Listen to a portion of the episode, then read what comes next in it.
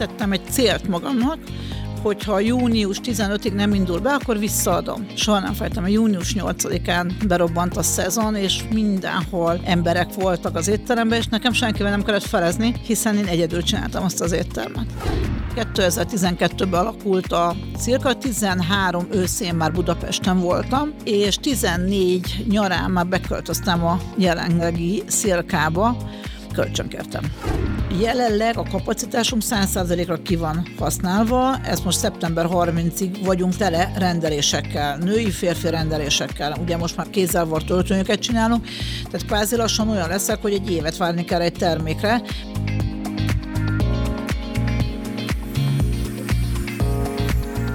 Mitől lesz egy cég sikeresebb a többinél? Mi kell ahhoz, hogy egy vezető úgy építse fel cégét, hogy az fenntarthatóan működjön, miatt folyamatosan növekedni is képes? Vagy éppen ahhoz, hogy egy vágyott szint elérését követően a vállalkozás magabiztos lábakon álljon, akár nélküle is?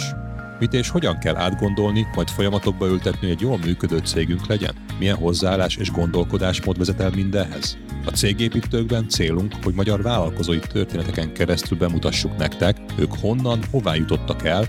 Szó lesz mindsetről, praktikákról, necces helyzetekről és felemelkedésekről. Beszélgető társaim betekintést engednek, mit és hogyan építettek fel cégükben, milyen folyamatokat és rendszereket fejlesztenek a mai napig. Na és persze, hogy ezeknek milyen eredménye van a vállalkozásukban.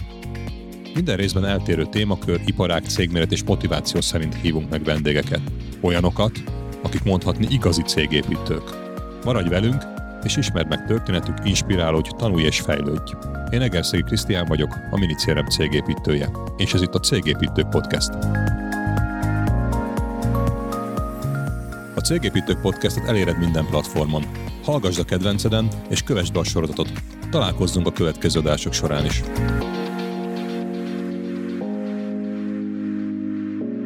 Kanizsai Szilka Ágnes történet egy apró baranyai településről indult. tizennégy évesen tanulmányai mellett dolgozni kezdett a vendéglátóiparban, aztán üzletvezetőként és főpincérként vezetett több éttermet is. Végül pedig a vállalkozói szellem mutat törre magának, a kilencvenes évek elején egy nagyobb hiteltől sem visszariadva megalapította a Paprika Csárdát.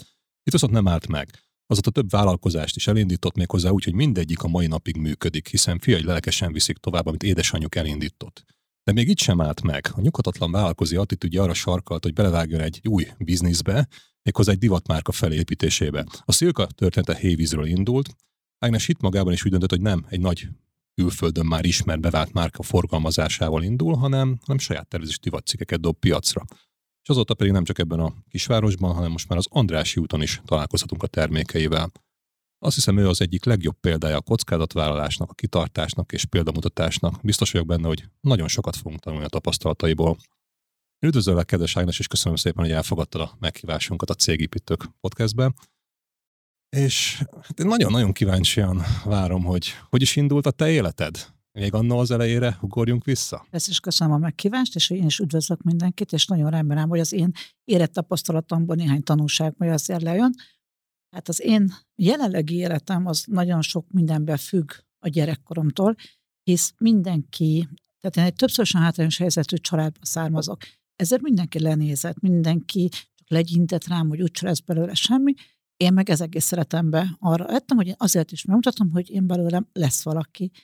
Az első váltás az valahogy, hogy tizennégy éves koromban jött, amikor bekerültem a Pécsi Nádor Kávéházba, hogy a nyomorból bekerültem egy olyan helyre, ahol herendi, zsolnai, damaszterítő, újságírók, és, és egyszerűen imádtam dolgozni. És már tizennégy évesen? Igen, akkoriban a szakmunkásképzők azok úgy voltak, hogy egy hét iskola, egy hét gyakorlat.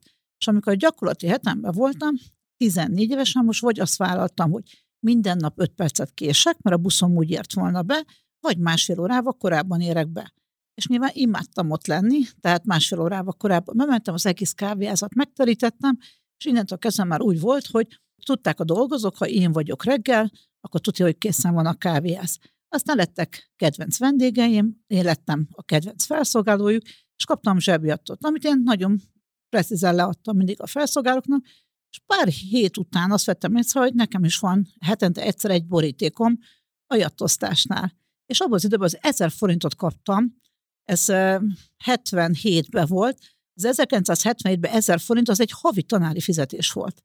Én meg, és akkor utána bejártam már természetesen a, az iskolás heteimen is délután dolgozni.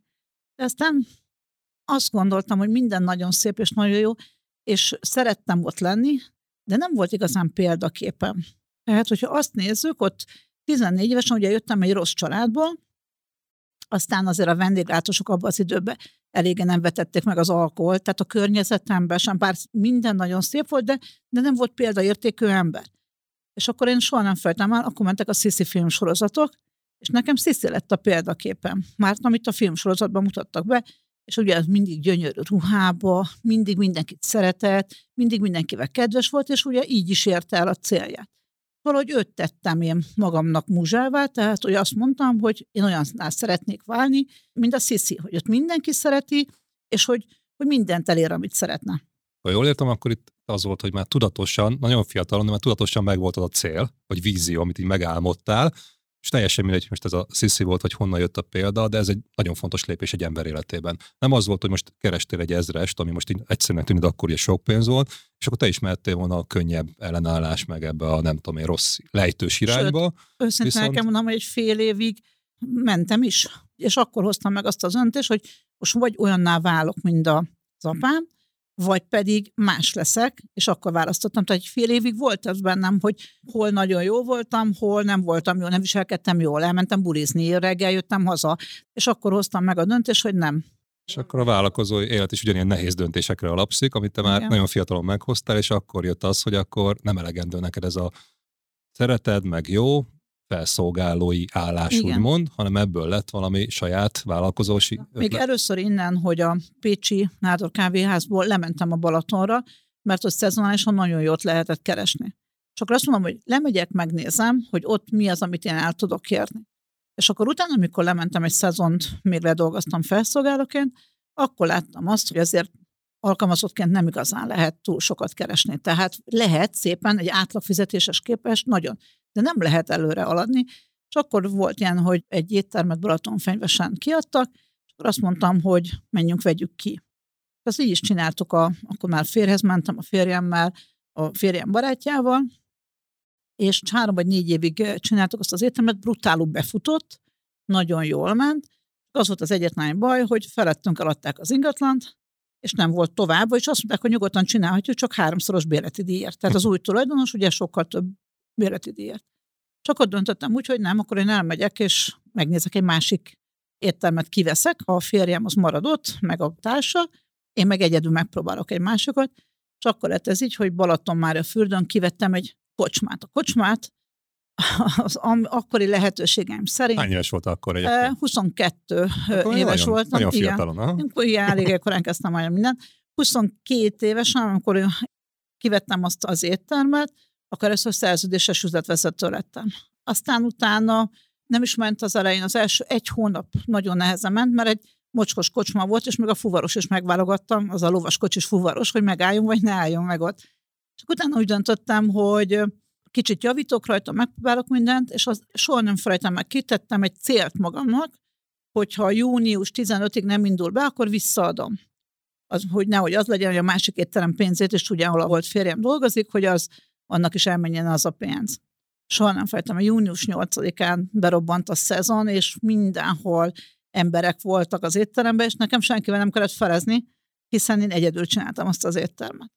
Szóval így volt, hogy utána megcsináltam a Paprika Csárdát, ott relatíven nyolc millió forint hitelt vettem fel, abban az időben az nagyon-nagyon sok volt, mert ez kilencvenháromban, és nem úgy volt, hogy megszereztem a nyolc milliót, hanem először öt milliót, elfogyott, akkor utána mentem még kérni, leterheltem már az ingatlan még három milliót, a családomat állítottam fejest, és mindenkiből kiráztam, amit kölcsön tud adni. Aztán minden gépet berendezés hitelre vettem meg, hisz hittem magamba, hogy én jól fogom csinálni. Persze mindenki azt mondta, hogy elment az eszed, hogy Fenyves alsóra, Balaton Fenyves alsóra akarsz csinálni egy éttermet.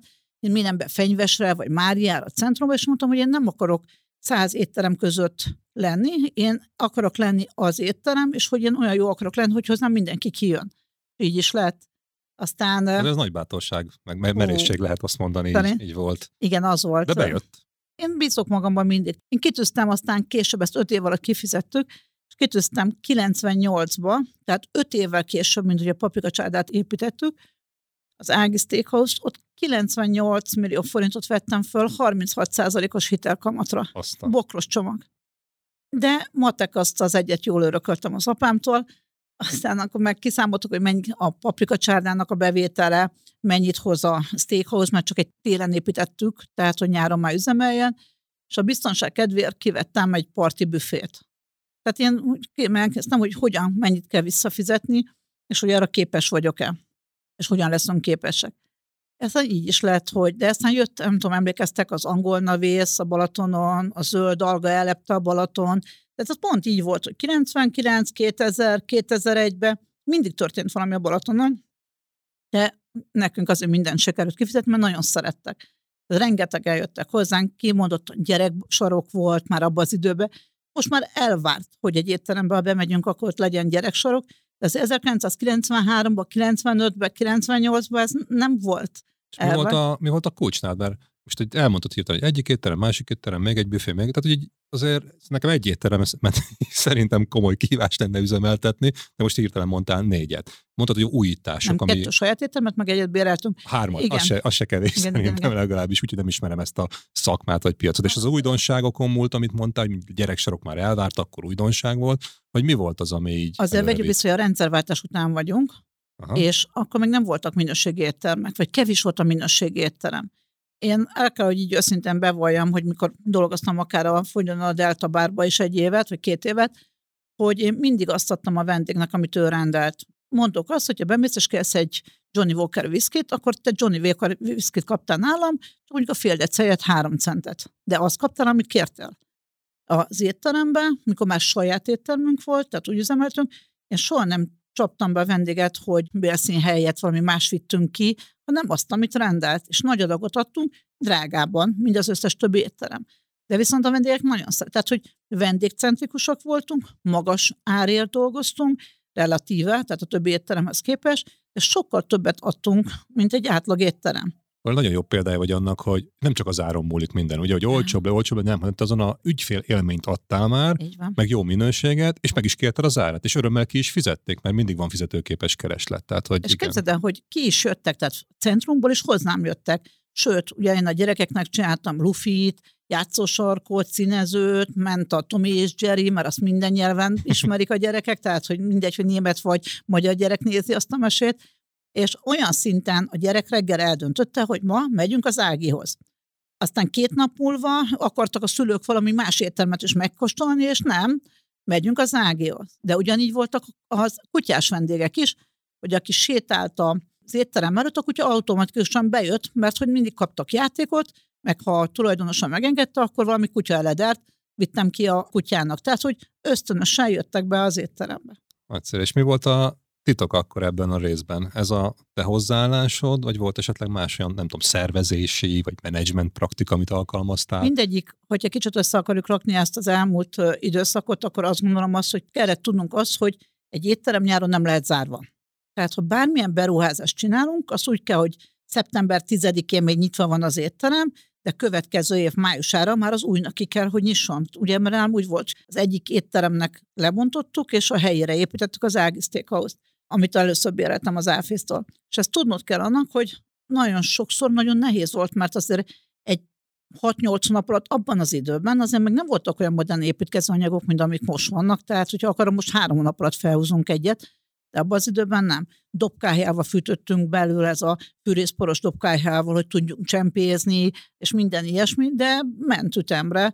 És ott voltam kint az építkezésen szinte minden a nap. Projektmenedzsment akkor az is voltam, tökére volt fejlesztve. Igen, igen. És ott is igazából ezen múlt minden, hogy, hogy megvolt a megfelelő időzítés, tudtad, hogy mi, milyen lépés, milyen másik lépés után jön, és akkor ezt még jól alkalmaztad, és már ott is rendszerben gondolkoztál. Édesapám nagyon jó sakkozós volt, és ezt örököltem is tőle, hogy elég jó sakkozok, és mindig tudom előre néhány lépést, hogy mi az, ami várható, és mindig beteszek a B és C variánsot, hogyha véletlenül az élet vagy a másik fél mást hoz, hogy akkor tudjam azt, hogy mi a következő lépés. És akkor eljutották kvázi egy ilyen tizennégy éves kis felszolgáló kezdeményből egy étterem hálózatot, vagy, vagy több éttermet mondjuk így üzemeltető vállalkozóvá. Igen. És még mindig fiatal voltál, ugye? És miért nem álltál itt meg, vagy miért nem? Úgy nagyon szeretek teremteni. Én igen. Nekem ez a mindenem, az életem, hogy ilyen, én nem tudok, nem minden esetben nekem a pénz a fontos ebben, hogy mennyi pénzt teremtek, hanem az, hogy teremtsek valami olyant, ami a másiknak jó, az embereknek jó. Ugye én nagyon szeretem az embereket, függetlenül attól, hogy az életem első tizenhárom és fél éve az nagyon gyatra volt, hogy nem szeretetet kaptam az emberektől, mondhatnám így, de én nagyon-nagyon szeretem az embereket, és bizonyítani akarok nekik, hogy én képes vagyok olyant adni, ami nekik jó, és amit ők szeretnek. Ugyanígy lett az, hogy közben lett két gyönyörű szép fiam, amire a világon a legbüszkébb vagyok. Az egyik kilencvenben, a másik nyolcvannégyben született. A magyar vállalkozás közepette még gyerekeket is szültél, ami igen. önmagában egy baromi nehéz feladat, meg, meg időigényes, de a vállalkozásot ugyanúgy vitted. Tehát azért itt nagyon jól tudtad az idődet is beosztani, gondolom. Igen, mert hogy nekem olyan naptáram van a mai napig, ami régen papír alapú volt, de teljesen tökéletesen be van osztva. Tehát sose engedtem, hogy más ossza be az időmet, hanem fontossági sorrend szerint osztom én be, a hatékonyság elvével osztom én be az időmet. Erről tudsz mondani pár szót, csak hogy hatékonyságára szerintem nagyon sokat lehet hallani, hogy legyünk hatékonyak, ilyen univerzális ilyen lőzumok, de valami praktikus tippet tudsz adni, mert szerintem ezen mindenki küzd egyébként. Aki jól csinálja, még az is. Hogyha most azt mondom, hogy van egy, ugye most ez a telefonban mindenki elérhető naptár, akkor én abban úgy szoktam megcsinálni, hogy az elsődleges, ami nekem nagyon fontos, ez most éppen lehet kozmetika, pedikűr, manikűr, a fix dolgaimat beírom oda. Aztán onnantól kezdve meg kell néznünk, hogy a vállalkozásomnak mik a legfontosabb feladatai, azt megtervezzük akár egy hétre, két hétre, egy hónapra, egy fél évre előre, attól függ, hogy milyen projektről beszélünk, és azokat határidőket is beírjuk. Tehát ugye én ügyfelekből élek, tehát fogadom az ügyfeleket folyamatosan, és oda óránként lehet ugye beiratkozni, hogy egyik ügyfél követően a másik ügyfél egy órával később. És ezen nincs változtatás, tehát hogy soha. Ezt most pont azt hiszem, nála, hogy te voltál az, aki kérted volna, hogy jöjjek előbb, vagy máskor, nem tudom, a mait vagy a múltkori telefon, mondtam az Irisnek, hogy sajnos ezt nem lehet. Mert hogy nekem ott más dolgom van beírva. Tehát, hogy ha egyszer már valamit én elfogadtam, akkor nagyon nehezen változtatok rajta, hisz az valaminek a másiknak a kárára menne. És azt viszont nem tehetem meg. És akkor itt, ha jól értem, akkor az ott a kulcs, hogy magad, tehát te személyesen te voltál az első helyen. Mindig. Mert, mert, mert egyszerűen muszáj, hogy jól érezd magad, különben nem tudsz jól teljesíteni, jól működni. És fixen beégeted a naptáradba, és kimozdíthatatlanul. Teljesen mindegy, így, hogy most az milyen jellegű feladat. Utána jön a céges főcélok, és utána az ügyfelek, és utána, ha maradt más, akkor arra még lehet pályázni. Igen. Szóval ez nagyon-nagyon fontos, és ezt mindenbe így jelen meg, és nem azért, mert én annyira önimádó vagyok, és hogy én vagy. De azért a repülőképpen se tanítják a véletlenül azt, hogy először is az oxigénmaszkot magadra tedd fel, és utána tudsz a másiknak segíteni. Szeretetet is akkor tudsz adni, ha neked van szeretetedben. Az idődet is akkor tudsz adni a másnak, hogyha neked az be van osztva, és hogy van, tehát hogy nem más irányítja, és sokkal több időd lesz így, mert hogy rendesen be van osztva az idő. Ez a maximális helyet értek, mert egyébként az idő, a naptár az olyan, hogy hát én nekem van nyolc óra szabadidőm munkára, és akkor ha beírsz egy-két dolgot, oké, okay. De ha nem írsz be semmit, és szabadon hagyod, akkor úgy megtalál valahogy, és feltöltődik, csak nem te kontrollálod, hanem így, így ki tudja, milyen feladatokkal töltenek ki, ami nem biztos, hogy az teszi a legtöbbet a céged. Olyat. Na, ez szerintem nagyon praktikus és jó. És ezt a kilencvenes évek óta ezzel a ezt, mentalitással ezt, csinálod? Igen, én mindig azt szoktam mondani, hogy én nem szeretem, engem rángatnak, vagy hogyha egyszer itt vagyok, egyszer ott vagyok, hanem én akarom tudni, hogy mikor hol vagyok, és hogy hova megyek. Ez jó. Tudatos. De igazából pont ezért vagy szerintem egy jó vállalkozó, mert te akarod meghatározni dolgokat, és nem azt hagyod, hogy a téged így mindenféle külső tényező irányítgasson meg, hogy ki legyél szolgáltatva neki. És ezért is tudsz teremteni, meg ezért is vannak eredményeid. Ebbe egyetlen egy dolog tud beleszólni. Ugye kétezer-kettőben volt a filmnek a csontvelő transzplantációja, tehát hogy egy vállalkozást, egy embert érhet olyan dolog, ami nagyon megfogja, és mert ugye az egészség és a betegség, és erről csak két percet hármat szeretnék beszélni, hogy nagyon tudatos voltam. A fiamnak volt egy nagy betegsége, a végeredmény csontvelő transzplantáció. És ugye itt is van az, hogy mehetnénk Ausztriába, mehettünk volna külföldre, bárhova, és én megtaláltam az orvost, és megkérdeztem tőle, hogyha az ő gyereke lenne beteg, akkor hol műtetném meg, Magyarországon, vagy külföldön. És egyértelműen azt mondta, hogy Magyarországon. Onnantól kezdve nem volt kérdésem, hogy én kimegyek-e, vagy nem megyek-e, hogy hiszek-e a dokinak, vagy nem hiszek a dokinak, és hála az Istennek ott van a nagyobbik unokám. Tehát, hogy család rendbe jött, pozitívan jöttünk ki, nem lettem depressziós. Most nagyon csúnyán fogalmazva, ott is kitűztem a célt.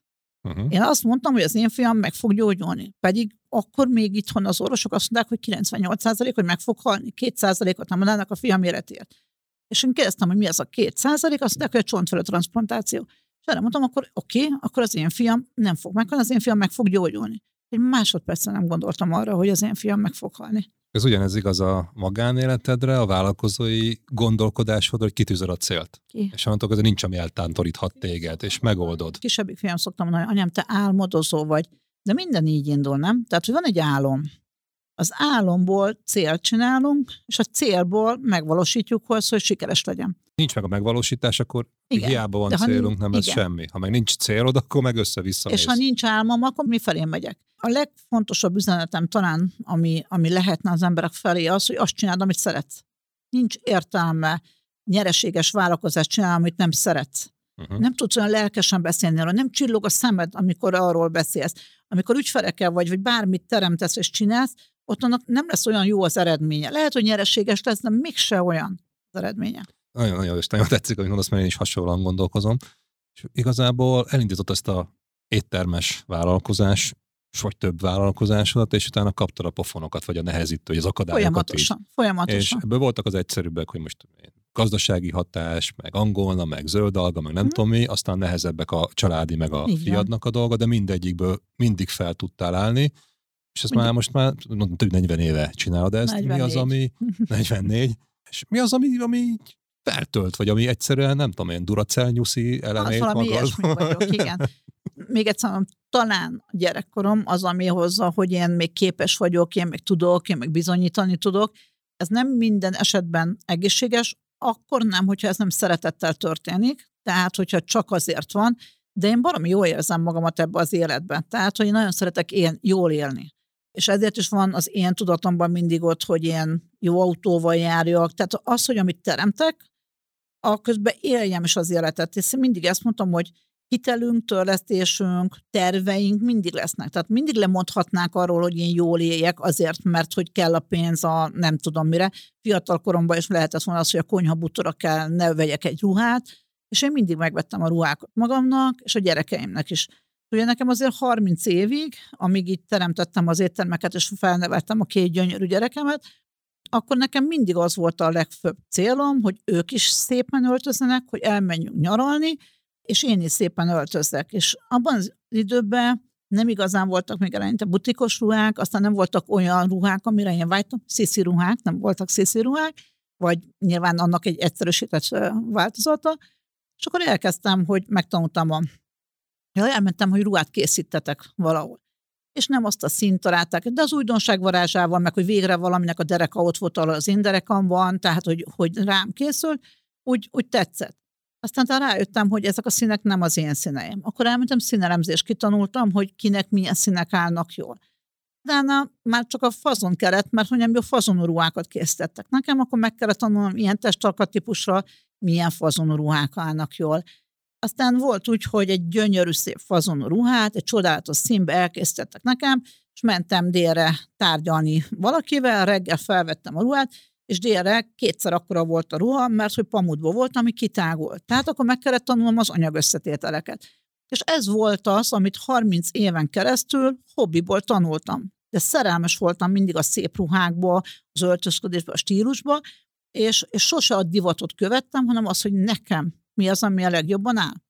A magyarán egy meg kell tanulnod élni, hogy élvezni az életet. Ehhez igen. Jött az, hogy jól szeretnél élni, ehhez nagyon fontos volt, hogy jól is nézzél ki, és utána egyszerűen meg kellett teremtened magadnak nem csak a, az érzetet, hanem a ruhát is hozzá. Ez volt a hobbid. És akkor ebből lett, ha jól értem, akkor a szilka. A szilka. És de... harminc évig érlelődött benned, és utána egyszer csak kirobbant vagy. Abszolút, hát nem, mert a fiaimnak átadtam az éttermeket, tehát aha. Azt mondtam, hogy csináljátok ti az éttermet. huszonhárom éves volt a Roland, a nagyobbik fiam, amikor elkezdte először csinálni az éttermet. Akkor, amikor a kicsi is huszonhárom lett, akkor át kellett adnom. És akkor ott voltam, hogy bár pénzem lett volna, és a, ugyan nálunk a vállásomnak az egyik legnagyobb oka az volt, hogy a férjem, volt férjem, azt szerettem volna, hogy ötven éves, mi már ne dolgozzunk, hanem hajózzunk a Balatonon. De hát nekem az nem életcélom, hogy hajózzak a Balatonon, én teremteni szeretnék, és ugye ez vita-vitát követett, aztán így ennek be is fejeztük, de én azt mondtam, hogy én szeretnék valami olyasmit teremteni, amivel az rengeteg olyan ember van, mint amilyen én vagyok. Hogy megteheti azt, hogy megvegye, csak nem találja azt, amit meg szeretne venni. Mert vagy színbe, vagy fazonba, vagy nekem negyvenkettes lábom van, és kezded el, hogy abban az időben harminckilences volt a legjobb olasz cipőknek a nagysága, nem volt annál nagyobb. És persze felvettem a harminckilenceset, úgyhogy az ujjaim össze voltak teljesen nyomorítva, de a szépségért képes voltam. És amikor megalakítottam a Szilkát, mert egyszer mentem be Hévízre, és rengeteg orosz volt ott ilyen, de nagyon gazdag, nagyon kifinomult oroszokkal, és Hévízen a boltokban az volt, hogy ezer forint áthúzva ötszáz forint. A kereset és a kínálat abszolút nem volt egyensúlyban. És akkor azt mondtam, jó, akkor csináljunk ott valamit. Akkor egy kétszázötven négyzetméteres üzletet vettem ki. Abban az időben ott ilyen húsz-harminc négyzetméteres boltok voltak, és az is ki volt pakolva az utcára. Tehát, hogy a termékek kint az utcán voltak. Én meg egy hatalmas palotát, vagyis pontosan ezt el kell, hogy mondjam, hogy mentem Hévízen, és egy bankot lefotoztam, a Gyerszte bankot.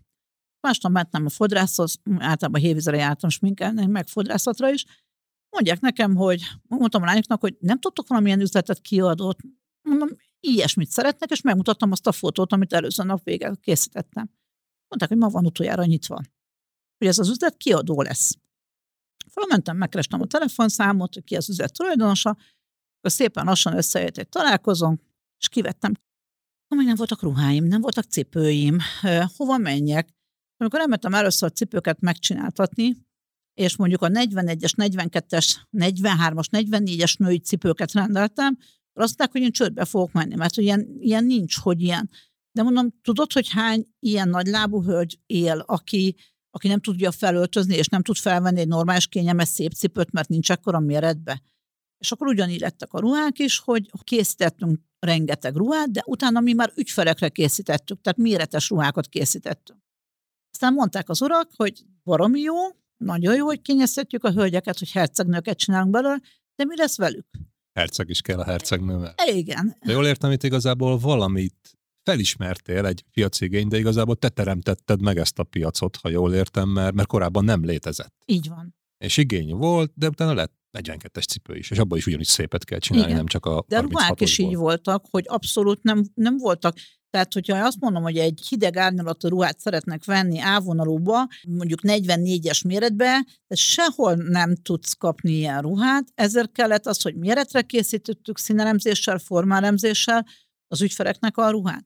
Ugyan el kell mondjam, hogy az oroszoktól nagyon sokat tanultam, tehát egy, akkor még árultam bundát is, hogy egy száz szőrön meg kell, hogy álljon az egész bunda. Tehát, hogy a bundából egy száz szőrt megfogsz, és fölemeled vele a kabátot, azt meg kell, hogy tartsa. Hogy hogyan kell kinézni a ruhának a belsejének. Tehát, hogy rengeteg kifinomultságot talál. Mindenki azt szoktam mondani, hogy mert az oroszok csicsásak. Az a legfelsőbb réteg, az nem csicsás. Azok nagyon jól öltözöttek. És nekem talán ők adták a legtöbb segítséget a, a szalonon megnyitásakor. Aztán jött a, ez kétezer-tizenkettő májusában nyitottam, és nagyon, nagyon ment a Szilka. Most képzeld el, hogy megálmodsz valamit, megnyitod, és az első másodperctől kezdve olyan, mint egy tíz éves brand, hogy nagyon-nagyon megy.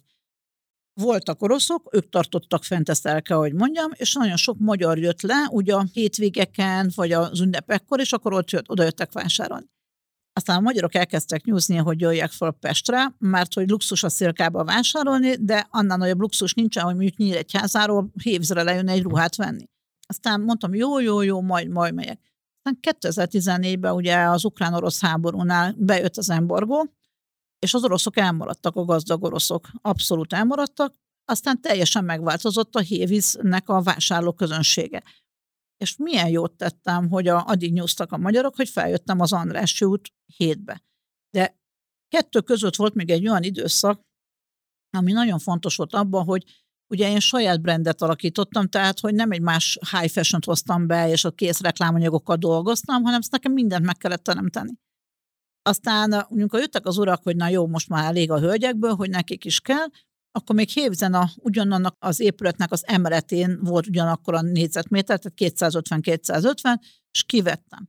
De nem értettem a férfi divathoz, vagy a fi- na, divathoz igen, vagy a, a fazonokhoz, csak hogy hogyan kell gyártani. Tehát, hogy én, amíg a nőihez nekem harminc év tapasztalatom volt, addig az urakéhoz annyi volt, hogy feljártunk a, a fiaimmal, meg a volt férjemmel Pestre, akár a Hugo Bossban volt egy nagyon nagy kedvezményem, mert nagyon nagy vevő voltam, és úgy, mint a Pretty Womanben, csak én ültem és kávéztam, és a fiúk öltöztek, és úgy vettük az öltönyöket. És gondoltam, hogy elég jó viszonyban vagyok a ottani tulajdonossal, hogy megbeszélem, hogy lehozom a basic termékeiket Hévízre, és akkor nekik azért nagyon jó, mert hogy ott azért több, nagyobb mennyiségbe adnunk el, nekem meg azért jó, mert nem kell kitalálnom, mert hogy ez megvan már.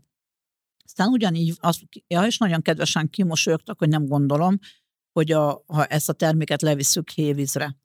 Mondtam, jó, köszönöm, aztán akkor elmentem az Ármanival, összeadtam egy találkozót, az Andrássy út kilenc, bementem az Ármaniba, mostani Szilkán, ami akkor kapszula volt, kapszula Supermorti brand, felvittek a mostani Varodámba, ami akkor egy irodaház volt, és nagyon aranyos volt a tulajdonos, és nagyon kedves volt, és mondta, hogy nem. És kicsit nyűgös lettem erre, és szétszedtem a főimnak két öltönyét, darabokra szedtem, hogy mi van belül, hogyan, hogyan kell ezt megcsinálni, mitől, mitől ilyen. És akkor közben megismertem egy férfi öltönygyárost, aki nagyon szimpatikus volt, a, nagyon szimpatikus a tulajdonosnő, és a fia is, és akkor ott gyártottam le férfi öltönyöket, annyi, hogy brutál magas minőségű alapanyagból. Tehát most bocsánat, de vertem azokat a nagy brendeket, akiknek lehet, hogy jó volt a szabása, vagy jó volt a neve, de az alapanyagból már ki szokták spórolni a, a minőséget, vagy nem a legdrágább alapanyagból készítik. Én meg megcsináltam azt a legnagyobb minőségű alapanyagból. Tehát rengeteg öltönyt adtam el, és nagyon bevált a férfi osztályom, és nagyon szeretnek az urak hozzám járni. Egyébként a mai napig is, csak most már sokkal több lehetőség van, mert hogy azért én mindig az értékesítésben részt veszek. Mivel szeretem az embereket, nekem kellenek ők, tehát hogy kell a társaságuk, kell az, hogy köztük legyen, és észre se veszem, de igény mérek fel folyamatosan. Tehát, hogy nekik mire lenne szükségük. És így változik a brandemnek a helyszíne is, vagy pedig a termékpalettája. Szuper, ezt nagyon jó volt hallgatni, amit nem is bírtam közbeszólni. Tehát, ahogy mondtad és mesélted, itt követtem azt, hogy volt egyszer egy tudatos szolgáltatásfejlesztés, vagy termékfejlesztés ebben, alkalmazkodtál a külső változásokhoz, és nem az volt, hogy panaszkodtál, hogy elmaradtak a külföldiek, mert éppen valami háborús helyzet volt, vagy a magyarok akármi, hanem alkalmazkodtál, és lereagáltad. Amikor jött az, hogy, hogy jött egy igény, hogy na most a, az asszonynak van ruhája, nekem meg nincsen, és akkor most én rosszul érzem magam, akkor nem az volt, hogy hát így jártál, és akkor menj a másik boldon, megoldottad, hogy akkor mind a két fél egy hasonló minőségi szinten érezze magát a ruhába, és örömmel járjanak hozzá, csak már dupla annyi bevételed lesz, mert mind a kettőjüknek adsz. Így van, és ez tényleg így is volt, de ez semmi nem volt bennem annyira tudatos, mint az, hogy az ember szeretet. És sokan kinevetnek ezért, de esküszöm, hogy ez van bennem, hogy én nagyon szeretek meghallgatni az embereket, végighallgatom őket, és közben raktározom az információkat, és lehet, hogy másnap jut eszembe, vagy két nap múlva jut ez eszembe, hogy, hogy valamit lépni kéne erre, valahogy kellene ezt, erre nekem valami szolgáltatást adnom, vagy nyújtanom, hogy akkor ők is meglegyenek. És így volt az, hogy két hónapig nyúztak, hogy jöjjek fel Budapestre, tehát nem, nem évekig, és mondtam, jó, akkor kikötöttem, hogy három dolognak kell, hogy stimmeljen ahhoz, hogy én Budapestre jöjjek, akkor még volt ez a hatalmas Irbácsó, és hogy gyönyörű szép, ugye ötemeletes áruház, ott az Andrássy út negyvenkilencben, és gondoltam, hogy jó, rendítség, fölmegyek, ha három millió forintból nem tudok felöltözni, tehát, hogy már nem kapok a méretemre, vagy nem azt a színt kapom, vagy nem azt a fazont, tehát, hogy akkor megér a Szilka mellette, hogy ott kell lenni Budapesten, és akkor az Andrássy út hetedben volt egy olyan ingatlan, ami megfizethető volt még akkor az én gondolatbeli számaimnak. Tehát ez nagyon fontos, hogy ugye felmértem azt, hogy mi az, amit hajlandó vagyok. Ja, nekem nem is volt más, mint az Andrássy út. Ezt el kell, hogy mondjam. Hát amikor én de nem meg... ész nélkül, hogy bármit, nem, hanem értelmesen kalkulálva, nem. De, de meg volt a cél, hogy az Andrássy elején kell lenni. Igen, én azt mondtam, hogy a sugárúton kell lenni a Szilkának, mert a Szilka olyan fejlődő, és oda tartok, tehát, hogy nem mehetek rosszabb, vagy helytelenebb, vagy rosszabb címre. Ezért volt egy határ, hogy mi az, amit hajlandó vagyok fizetni, vagy elbír a Szilka, hogy kifizetünk bérleti díjban, és akkor egy, az Andrássy út hét egy száz négyzetméteres ingatlanra kezdtem el tárgyalni, és körülbelül a harmadik óránál annál az összegnél voltam, ami az én vélt összegem volt, amit hajlandó vagyok kifizetni. Vagy azért tovább mentél lefelé? Ugye, megálltál? Nem, megálltam ott, mert az is volt a vége. Tehát, nem is, tehát azért egy tárgyalásnál érzed azt, hogy mi a, vagy az nagy baj, ha nem érzed, hogy hol a vége. Tehát, hogy nagyon fontos érezni az, hogy most maximum még tudnám lemenni száz euróval, de az már nem lenne jó a kapcsolatnak. Azért nagyon fontos, Minden, minden üzleti tárgyalásomnál azt nézem, hogy a másik félnek is jónak kell lenni, mert különben nem szívesen köt velem üzletet. Tehát a win-win az nekem nagyon mindig is fontos volt. Na és akkor ez így lett, hogy akkor kivettem az Andrássy út hetet, és ugye a kapszula, a mostani Szilka, az az Andrássy út kilenc. Tehát, hogy közvetlen fal szomszédon. És állandóan nézegettem be, hogy az milyen szép, és hogy mennyire szilka színei, és hogy mennyire jó lenne ott a szilka. Még nem is éreztem azt, hogy ezt felérem anyagilag. De vágytam rá. És akkor azt vettem észre, hogy a kapszula egyszer megszűnt, és jött a Dolce Gabbana, aki nagyon nehezen tudta fizetni a bérleti díjat, mert már ott mondták, hogy és közben elkezdtem tárgyalni az ingatlanosokkal az Andrássy út kilencre. És tudni kell, hogy nem is akartak velem szóba állni. A high fashion-ök nem tudják kifizetni, akkor mit akarok én magyar? Egy porosú, mert hogy én vagyok az értékesítő és a tulajdonos, és az mellett, hogy vannak kollégáim, tehát hogy nem három-négy tulajdonú vállalkozásról van szó, hanem egy magam vagyok benne. Vagyis hát akkor már volt a fiam is benne, de hogy minden, tehát hogy nincs több tőkés benne, hanem csak én. És akkor hogy gondolom? És mondtam, hogy hát azért én csinálnám a varodámat is meg, raktárt is bérelnék. Tehát, hogy már akkor nagyon kíváncsiak voltak arra, és akkor mondtak egy hatalmas összeget. Soha nem felejtem el. Aztán még egy, amit kaucióban le kellett volna, hogy fizessek, aztán még a bérleti díjat is negyed évet előre kellett volna, és mindig negyed évet előre kell fizetni. Tehát kvázi kilenc hónapot előre kellett volna, mert hat havi kauciót kértek, meg három hónapot, hogy előre fizessek.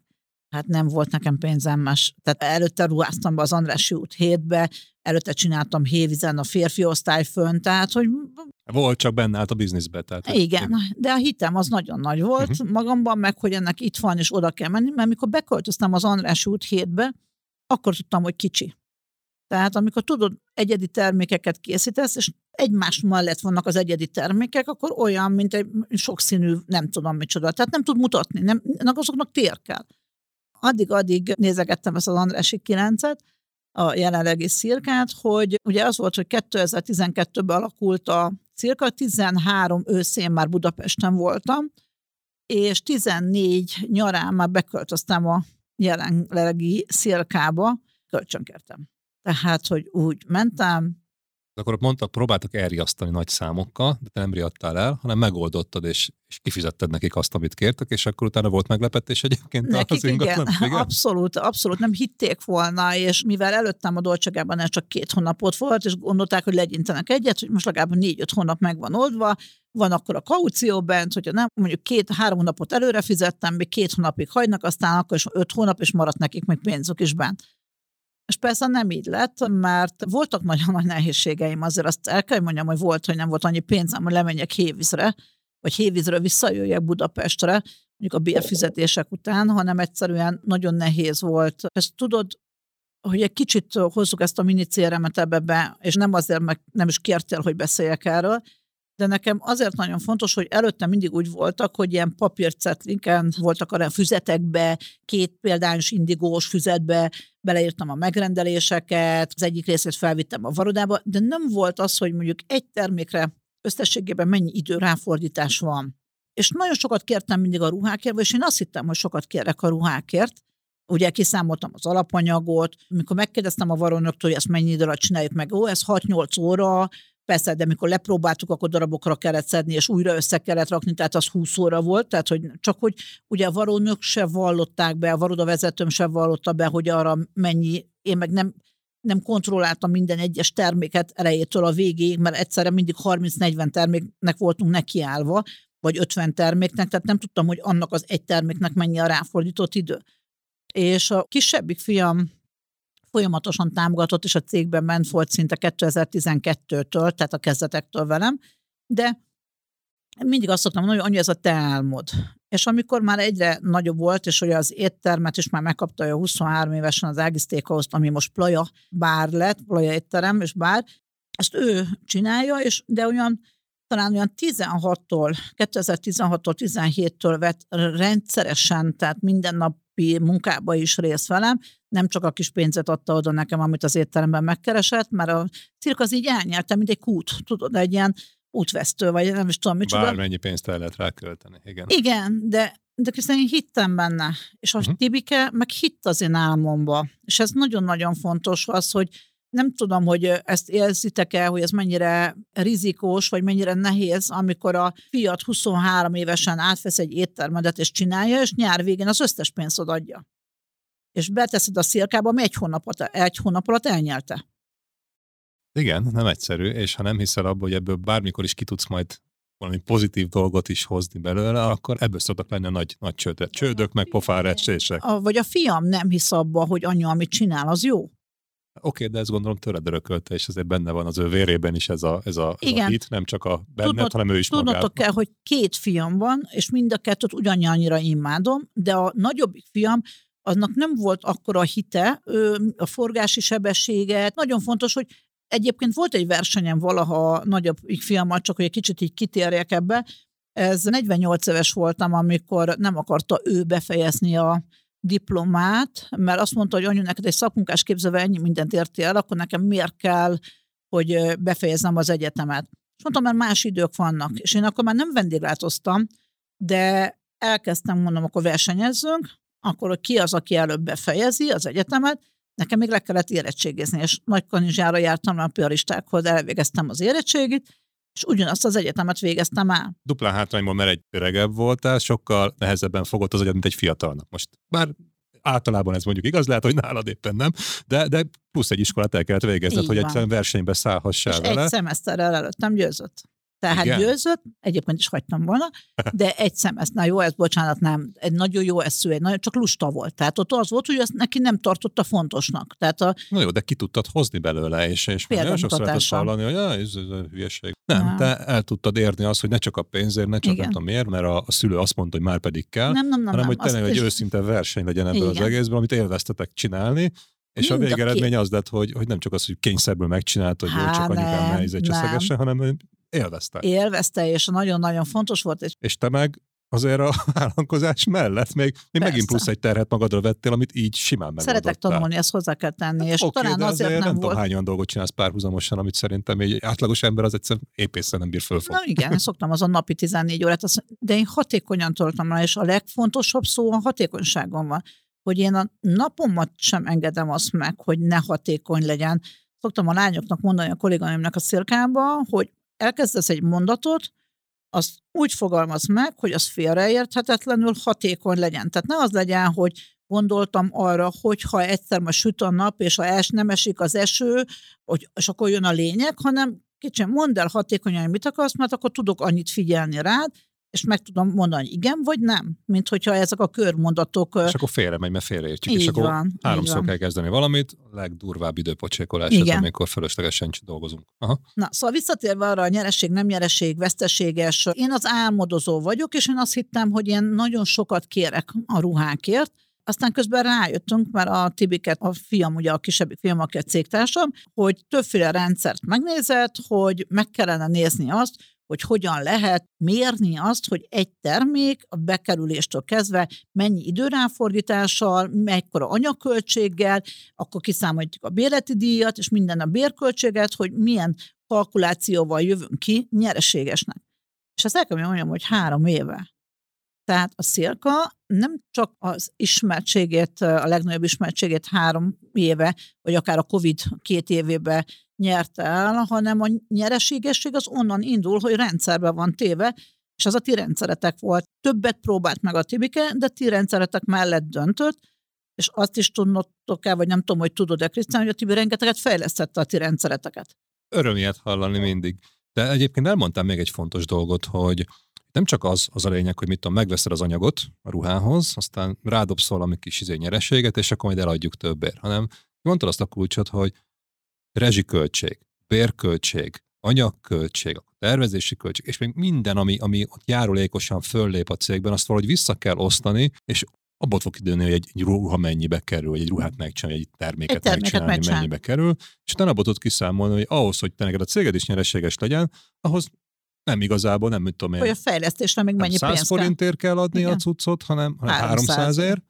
De pont így, és körülbelül ennyi volt. A száz forint helyett háromszáz. És egyébként, ha jól értem, akkor az a száz forint, ami nálatok most egy egységárat mondtam, az igen. a száz forint sem egy, egy ilyen, mit tudom, bemegy a plázába, azt tesz egy valamelyik konfekcióruhát az ember, a ahhoz képest jóval-jóval több volt. Így van. És mégis megvan a fizetőképes kereslet, és igazából, ha jól értem, akkor ez segített abban, hogy de a Szilka is így még jobban berobbanja, mert mondtad, többet hogy volt kereslet. Többet tudunk marketingre költeni, többet tudunk mindenre, mert a termékekben be van építve minden most. Én azt gondolom, hogy a minőségre kell odafigyelnem, hogy nagyon magas minőséget készítsünk, tehát ezt nem szabad ezt elengedni. A másik az, hogy olyan kollégáinkkal legyen, akivel én, én ott vagyok benne napi tizenkét órán. Tehát én nagyon szeretem a kollégáimat, és nem szeretnék mufurccal, dulcival, aki hisztizik, tehát olyan kollégákkal együtt dolgozni, vagy nem szeretem, hogyha valaki mondjuk, egy valónőműt tegyük föl, sírva fakad valamin, akár otthonról hozott gondok miatt is. Akkor ilyenkor meg szoktam, le szoktam ülni vele, megpróbálom, ha meg tudom oldani, hogy tegyük föl, hogy tartozik valakinek valamivel, és ezt én akkor én kölcsönadok, és akkor valami ilyesmi. Ha megoldható, akkor megoldom, mert gondokkal teliben nem tud a munkájára figyelni. Ha ez valami más, akkor az napra elengedem, de hogyha ez nem változik, akkor sajnos el kell, hogy küldjem, mert hogy én nem tudom más családoknak az otthoni gondját behozva. Én nem szeretem, hogyha szirkarúák úgy készülnek, hogy nem szeretettel, nem törődéssel, nem odafigyeléssel. Én mindig azt szoktam mondani, hogyha olyan sikeres leszel, mint ahogy milyen szeretettel, tisztelettel és alázattal készítettük ezt a ruhát, akkor minden benne van abban. Minden. Ez egy jó darabig eltartott, amíg ezt a lépést megtettétek. Két hogy... évig veszteséges volt a Szilka, hát csak hét... nem tudtam. Vagy se tudni tudtam, mert hogy mindig minden... De hogy csak miért? Picit... Azért azért ez eltökéltség, hogy, hogy voltak sikeres vállalkozásaitok, és a szerelem gyermeked, ez a Szilka, a harmadik gyerek, akkor, ha így, így nézzük, van. Ha jól értem, és, és hét évig csak vitte a pénzt. Így és van. Nem is keveset, gondolom, és utána nem adtad föl. És utána a fiad az, aki segített abba, hogy ebbe, ebből kibillentsen ebből, hogy nem csak a szíved meg a szereteted viszi az egészet, hanem üzletileg is azt... jobb legyen, és akkor a rendszer szemlélet, meg egy rendszer támogatásából jött meg az a löket, hogy akkor ebből így is fölfelé kilőttetek? Igen. Talán az em el em rendszerekben van olyan, tudod, mikor a, ássák az aranyat, ilyen rajzfilmek, vagy ilyen rajzolva vannak, és éppen a nagy kincs előtt fél méterrel hagyja abba, de már tizenöt métert ásott érte, de akkor abba hagyja, és képzeld el, hogy a hitem az, az, az soha nem veszett el a Szilka felé. Itt az volt, hogy meddig tudom még pótolni máshonnan uh-huh. az adósságokat, hogy, vagy tenni magam előtt, hogy egyiket a másikat fizetem. Azért nem vettem olyan túlzottan észre, mert azt tudod kell, hogy mindig növekedtünk. Tehát, hogy a, mindig a céget növeltük, mondanám, hogy van száz forintod, vagy száz forint kellene, és neked nyolcvan forintod van, tehát van húsz forint hiányod. Akkor én csinálok egy ötszáz forintos beruházást, amiből ki tudok fizetni mindent, mert valami adósságot, vagy valami hitelt fölveszek, és az ötszáz forintból nekem már száz forintom hiányzik. Érted? Tehát, hogy mindig nagyobban megyek bele, de akkor az előzőt azt kifizetem teljes mértékben. Az, az előre, ez az előre menekülsz, és így mindig van. Duplázod a tétet lényegében, ez, nem? Ez, ez a rulettben van az, hogy a pirosra a mindig duplázzuk, is, igen. Vagy, vagy ott, igen, és igen. Akkor, ha elég sokáig bírod, akkor, akkor előbb-utóbb nyelsz, vagy pedig a kaszinó limitálja, hogy akkor itt véget, és akkor, igen. akkor nem jött. Na így van, valaki. És nekem nem volt ez a limit bennem, és hála az Istennek, hogy a legjobb időben jött az a felismerés, hogy anyu, nézd, ennyi óra megy rá egy termékre, akkor kalkuláljuk át. És akkor szépen kiszámoltuk, nem lett kevesebb kereslet, sőt, mondhatnám, hogy magasabb kereslet lett a termékeink iránt, egyre többet tudtam marketingre, jött a Covid-ben, hogy Istenem, mit csinálják a Covid-nál. Ugye nekem március tizenötödikére, kétezer-húsz március tizenötödikére egy csomó olyan volt megrendelve a Kossuth díj átadásra. Tehát, hogy a díjazottak jöttek hozzám rulát rendelni, és tizenharmadikán be kellett zárni az üzleteket, és ugye minden elmaradt, tehát mindent megszüntettek a Covid miatt, és ott álltam, hogy atya ég, dolgoztam nyolc évet valaminek, a, azt, hogy most már elfogadnak a magyarok, hogy már minden, tehát nincs olyan családi esemény, nincs esküvő, nincs egy kitüntetés, hogyha átveszek, hogy nem Szilka jut az eszembe először, eljutottam ide, tehát a huszas évben egy elindult fölfelé kilövelt a Szilka, úgy, hogy már magasabb áron értékesítettem, tehát már nyereség, minden. Mondom, mi, mi lesz most, akkor most be kell zárni, és akkor most, akkor, amiért eddig dolgoztam, annak most lesz vége. És akkor ugye szoktam mondani, hogy mindent meg kell gyászolni, csak ne gyászoljunk sokáig. Ez, hogy nálam egy két-három napig így ment, hogy letörve voltam, hogy nem volt kedvem, hogy depressziós voltam. Azért ez komoly érvágás lett volna, igen? Hát ha... hogyne, hogyne. Sok De... két-három nap? Igen, én nem sosem szabad több gyászidőt hagyni. Sőt, még ez is nagyon sok volt, és akkor egyszerűen úgy döntöttem. Igen, meg keseregsz, akkor saját magadat folytod meg lényegében, ha meg a megoldást keresed és előre nézel, akkor meg, meg mindig a jó dolgot kell meglátni ebben. Igen, a csak hogy ilyennel még az életben nem találkoztunk, tehát Covid-dal uh-huh. nem találkoztunk, hogy mások miatt zárjuk be az üzletet, ilyennel nem, nem volt meg. És akkor mondom, hogy mit csináljak, először is az embereimet kellett megvédeni, hogy ne pánikoljanak be, hogy ne akarjanak elmenni, a Varodában maszkokat készítettünk a vidéki polgármestereknek, meg orvosi rendelőknek, mert ugye nem volt maszk, ingyen csináltuk, tehát az nem nyereségből vagy olyan, hanem egyszerűen az embereimet le akartam kötni, hogy ne érezzék azt, hogy csak úgy kapnak pénzt, hogy nem teljesítenek, ne érezzék magukat fölöslegesnek, vagy hogy mondjam, hanem hatékonynak érezzék magukat, és akkor utána ezt, a, ahol éltem Balatonfenyvesen a polgármester, vagy a Balaton keresztülön a polgármesternek, a körzeti orvosnak vittem le ilyen maszkokat, és akkor csak úgy ajándékba. A meglévő lemvászon anyagjaimból gumit kellett vennem hozzá. Emlékszek, az is hiánycikk lett akkor, abban az időben nem lehetett gumit venni, de azért azt szereztem. Ugye a polgármester is nagyon hálás volt, az orvos is nagyon hálás volt. Az embereimnek azt mondtam, hogy a, nem kerestek kevesebbet, de akkor azt mondtam, hogy ne érezzetek a pánikot, két hetente fizetek, tehát nem havonta, hanem két hetente. Ugye a harmadik nap eszembe jutott az, hogy bejelentkezzek élő videóval a Facebookon, de én ezt tök bénzsó voltam, de teljesen. És amikor Hévízen voltam a Szilkába, vagy Budapesten, akkor így a, én saját magam jelentkeztem be, fordítva fogtam a kamerát, tehát a terméket akartam mutatni, és a fülemet, de talán a hangomból érezték, hogy én jó szándékkal jelentkezek be. Tehát nekem nem volt negatív kommentem, hanem Ágika, figyelj oda, fordíts meg a kamerát, nagyon jó, amit mondasz, és köszönjük, hogy tanácsokat adsz, meg nem, de szóval csak így kezdődött el az én kis videós életem, abban, hogy nem tudtam, nem mertem jól beszélni, nem tudtam, nem, na, tehát bocsánat, visszatérek egy kicsit, ugye én általános iskolában diszlexiás lettem volna, ha az én koromban vagy az én időszakomban mérték volna. Tehát nekem kiállni emberek elé, retorikába, hiába tudom, nem vagyok tökéletes. De mivel extravertált vagyok, ezért nagyon szeretek emberek előtt szerepelni, nagyon szeretem. Tudod, ez is onnan jött, hogy mindenki legyintett rám, hogy úgyse leszel jó. Úgyse, ha kiálltam felelni, vagy verset mondtam, mindig rám legyintettek általános iskolába. És akkor én nem, én leszek valaki, én meg tudom mutatni, én meg tudom csinálni. És akkor hát, a... hogy pont ez a sok negatív dolog erősített meg, igen, és még jobban fellobbantotta benne a tüzet, hogy akkor ezt meg fogod csinálni. Ez pont így van, tehát, hogy ezért mondtam, hogy nekem fontos volt a gyerek, tehát a jelenlegi életem kialakulásához nagyon fontos volt a gyerekkorom. Tehát lehet, hogyha én megkaptam volna mindent a családomtól otthon, akkor én nem vágytam volna arra, hogy én bárkinek is bármibe is bizonyítsak. És hogyha ez a bizonyítási út nekem nem lett volna jó, tehát az én szívemnek, az én lelkemnek, tehát, hogy csak azért csináljam, hogy bizonyítsam, akkor se lett volna jó. Tehát ez fontos az egyensúly abban, hogy én élveztem, meg élvezem ezt az utat, ahol most haladok, és még annyi terv van a fejemben, annyi mindent akarok megcsinálni, hogy ezt én most jelen pillanatban körülbelül egy milliárdos a cégünk, de én pár éven belül a nyolc milliárdot el akarom érni forgalomba, és azt Te szeretném, hogy... szép eredmény. Igen, ezt köszönhetem most visszatérve kicsit a a rendszerbe rakásért, és a ti rendszereteknek is, és nyilván most is a Tibike mindig csiszol, meg közösen csiszoltok a rendszeren, mert hogy nagyon fontos, hogy minél több megrendelésünk van, hogy az a utánkövetés lehessen, hogy ne legyen hiba lehetőség benne. A másik ugye, hogy én a hatékonyság elvével élem, és a hiba lehetőség, hiba lehetőségének a hiba lehetőségét is előre kijavítom.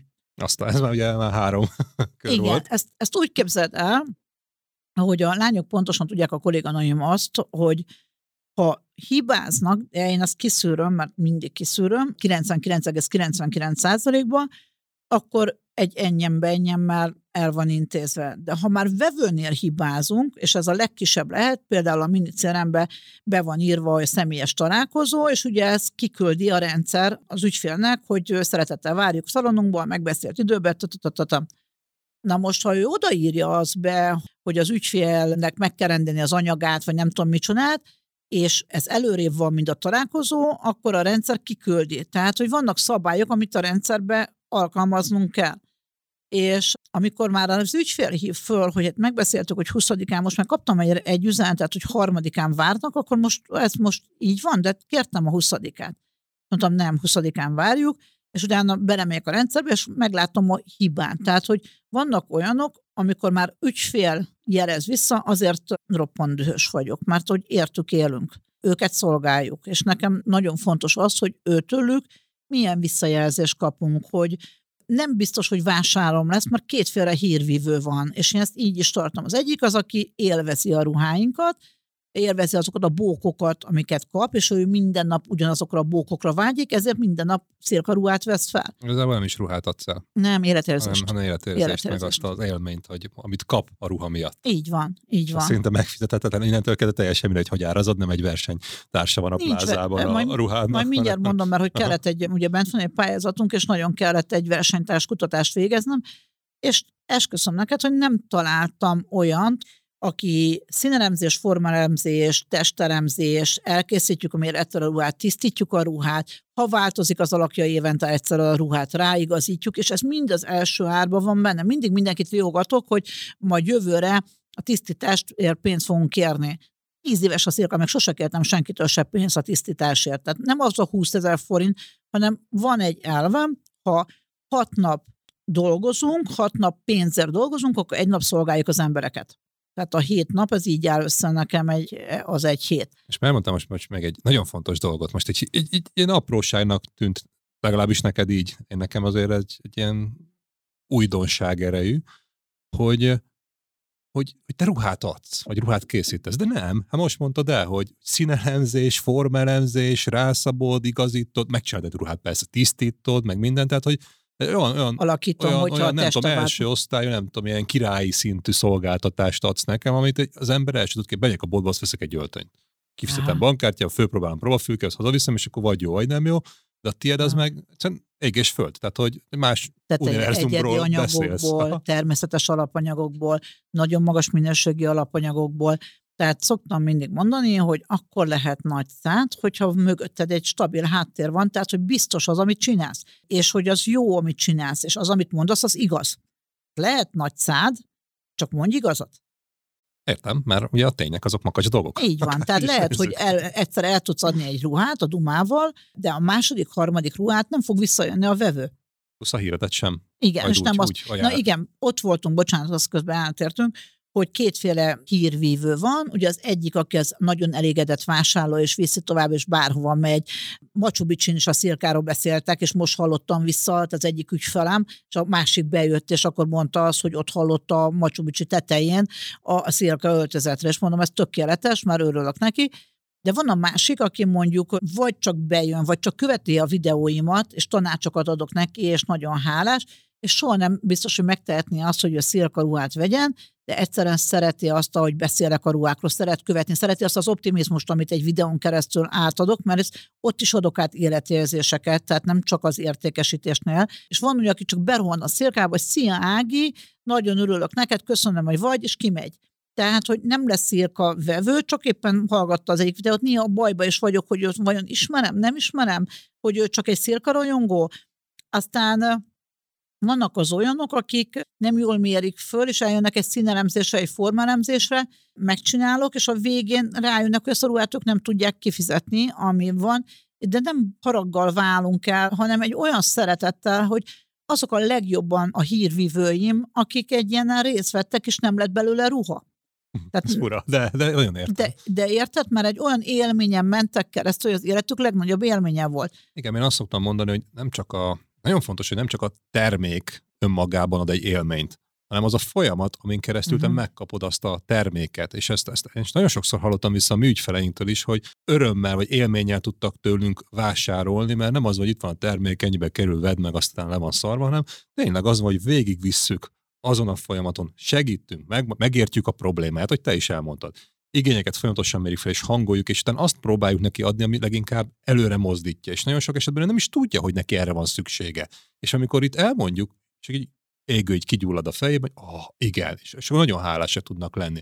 És onnantól kezdek ezek a legjobb ügyfelek, amit te is mondtál. Képzeld, és ha megveszi, nem veszi meg, de az élmény az úgy ott marad örökre benne, és azt nem tudja semmi elvenni. Pont azt mondja, amikor a ruhát próbáljuk, akkor mutatom, hogy milyen testtartás, hogy ülünk benne le, hogy tesszük a lábunkat, hogy tesszük a kezünket, hogy állunk fel, és amikor ez az esemény elkövetkezik, és ő ezt követi azt, amit én mondtam neki, és bejönnek azok a bókok, bejönnek azok a dolgok, azok a sikerek, ami, ugye, ami ezáltal generálódnak, akkor utána jelez vissza, hogy Ági, olyan sikerem volt a ruhában, és úgy köszönöm, mert tudom én, hogy nem tudtok hosszú ruhába járni, nem tudok nagy ruhába járni, és fel tudtam állni, és minden olyan határozott voltam, és olyan büszke vagyok arra, és hogy mennyire köszönöm. Igen, tehát egy életérzést is eladok, egy picit tanítom is az embereket, hogy ezt hogyan kell viselni, hogyan kell, ugye a ruhát viseljük, ez nagyon fontos, nem hordjuk, hanem, hanem az, hogy, és hogy mi, milyen testtartást, milyen kisugárzást ad. Miért fontos az első benyomás? Mondjuk egy esküvőn, akár a mennyasszony, akár az örömszülők, vagy akár a vendégek, ha mennek, ott biztos találkoznak idegenekkel. Mert a másik családnak a vendégei nem biztos, hogy ők mindenki mindenkit ismer. Az első benyomásból nincs kettő. Abból egy van. Az, hogy az első másodpercben, vagy ha éppen szembe jöttök egymással, az első néhány tized másodpercben, hogy milyen a szemkontaktus, hogy milyen a kisugárzás, milyen a testtartásod, hogy hogyan állsz, hogy örülsz-e a másiknak, akivel találkozol, hogy rám mosolyogsz-e, tehát még kezet sem fogtok, vagy be nem mutatnak egymásnak, már van egy véleménye a másiknak róla. hét másodperc. Aztán utána van huszonhárom másodpercet, hogy abból valamit javítsál, vagy, vagy lehet, hogy még rontasz rajta. Nem rossz, és szerintem olyan nagyon fontos dolog, hogy itt mindig üzletről beszélünk, meg cégekről, meg folyamatokról, de én tőled annyi olyan, olyan, olyan érdekes, meg hasznos praktikát most mondtál el, ami, amire az ember nem gondolná, hogy ez, hogy ez, ez fontos. Cégépítésben a legfontosabb. És, és, a, és a bizniszben. Persze. Igen, az, hogy ezek az apróságok, és, és most egy üzleti találkozó, vagy megbeszélés. Ugyanúgy az első benyomás nagyon számít, és a hét másodpercig a huszonhárom másodperc, amit mondtál, és utána abból föl lehet építeni valami nagyon jót, de lehet, hogy örökre leírtad magad. És mindegy, hogy most podcastban vagyunk, vagy videós felvétel van, akkor is nekem úgy kell megjelenni, hogy maga hiteles legyek a saját életemből, nem? Tehát, hogy nem lehet az, hogy most ó, hát ha, nem vagy egy... önazonos, hanem így megjátszol valamit, akkor nem, nem, az, nem, az nem, nem működik. Nem, nekem, nem nekem fontos. Én, én az á bé cé-ben, és így nem járok á bé cé-ben, mert Árisnak van kifli, ami kihozza most már, de hogy bárhova, ha én megyek, akkor én nem lehetek egy joggingba, vagy nem lehetek egy edzőruhába. Én nekem nagyon... Nem érzed benne jól magad, nem. Ha jól érzem. Ez az én jól életem, ha? Ez az én stílusom, én ezt alakítottam ki.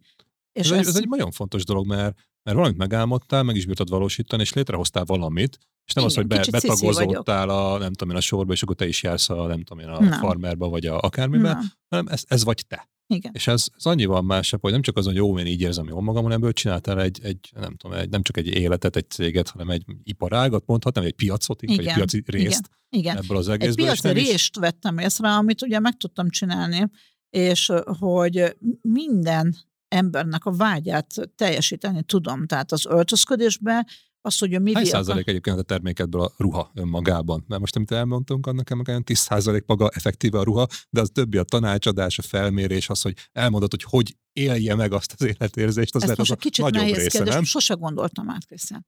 Tehát, hogy nekem, amikor az ügyfél bejön, általában minden találkozóra egy órát teszünk ki, ugye a hatékonyság elvével. Egy órán van arra, hogy az ügyfelnek felmérjem az igényeit, a státuszát, az élethelyzetét, mivé akar válni, most milyen lesz, és mondjuk öt-tíz év múlva hova akar haladni. Nekem ezeket az életképeket kell, hogy megadjam, és a maga, ugye a színelemzés, formalemzés, ez a legtöbb, és maga az értékesítés az öt perc a vége. Tehát, hogyha ha nem jól csináltam az ötvenöt percet, vagy a negyven percet az elejét, akkor a végén nincs értékesítés. Pontosan tudom, hogyha egy jómódú hölgy bejön a szirkába, és a lányok nem adnak el neki, hogy a kifogásból, mit mondott a kifogásból, hogy hol rontottak, mit rontottak el. Tehát, hogy melyik folyamatot ugorták át, nem csinálták meg. Vagy hol vette át a vezetést az ügyfél. Értem, ezek nagyon fontos, hogy, hogy igazából a másik, ami nagyon tetszik ebben az egészben, amit most itt hallottam tőled, meg, hogy ahogy beszélsz róla, hogy divatról beszélünk, ruhákról beszélünk, zárójel, nagy francokat. Nem, stílusról, életjelezésről. És szerintem még, még, nem, még nem is erről beszélünk, legalábbis az én meglátásom szerint, hanem kőkemény üzleti folyamatokról, persze, teendőkről, szabályokról, amik, ami ez életérzés, meg ez az élmény mögött van, és igazából, ha ezt így egy kicsit így hátrébb lépek, és ezt nézem, akkor, akkor most nekem ez a beszélgetés, oké, okay, van egy nagyon jó termék, és most ezt most pillanatra félreteszem. Életérzés, ruha, divat, szép, öröm, élmény, nem. Engem az, ebből az nagyon megfogott, amit most elmondta, hogy honnan, hova, milyen lépéseken keresztül, miket raktál össze, és minden egy, teljesen egy étteremről volt szó, vagy persze, mindegy, büféről, vagy ruháról, vagy egyebek, ugyanaz megvolt, ugyanúgy hozzáálltál, és ugyanúgy kutattad, ugyanúgy mindig újításokat hoztál be az egészbe, felmérted, visszamérted, visszaépítetted a termékedbe, szolgáltatásodba, és kőkeményen betartattad ezeket a dolgokat, és a legszebb ebben az volt, hogy olyan, most számomra ugye mi, mi egy í té szolgáltatást adunk, interneten keresztül elérhető a MiniCRM rendszere. És ez egy, egy ételhez, egy ruhához, ami, ami tipikusan nem ez szokott lenni, és így, így az emberek, ahogy te is mondod, klasszikus megoldás, papír, ne, jegyzetek, ilyen határnapról, akár telefonnaptár, tehát hogy ott leragadnak. Nem, oda is nagyon jól be lehetett illeszteni ezeket, mert, mert nem Mindenhol. Az iparág a lényeg, hanem a gondolkodásmód, amit te képviselsz. És ha megvan a folyamatod, amit folyamatosan fejleszteni akarsz, és így akarod adni az ügyfeleknek, akkor, akkor tök mindegy, milyen iparágod van. Meg tudod csinálni azt, hogy amit mondtál, milliárdos nagyságrendű bizniszt építesz fel. És most teljesen mindegy, hogy most ételről, vagy gabonáról, vagy ruháról, vagy teljesen mindegy, miről beszélünk szerintem. És ez, ez nekem nagyon megfogott, és ez, ez szerintem egyedülálló, mert ha most és visszagondolok.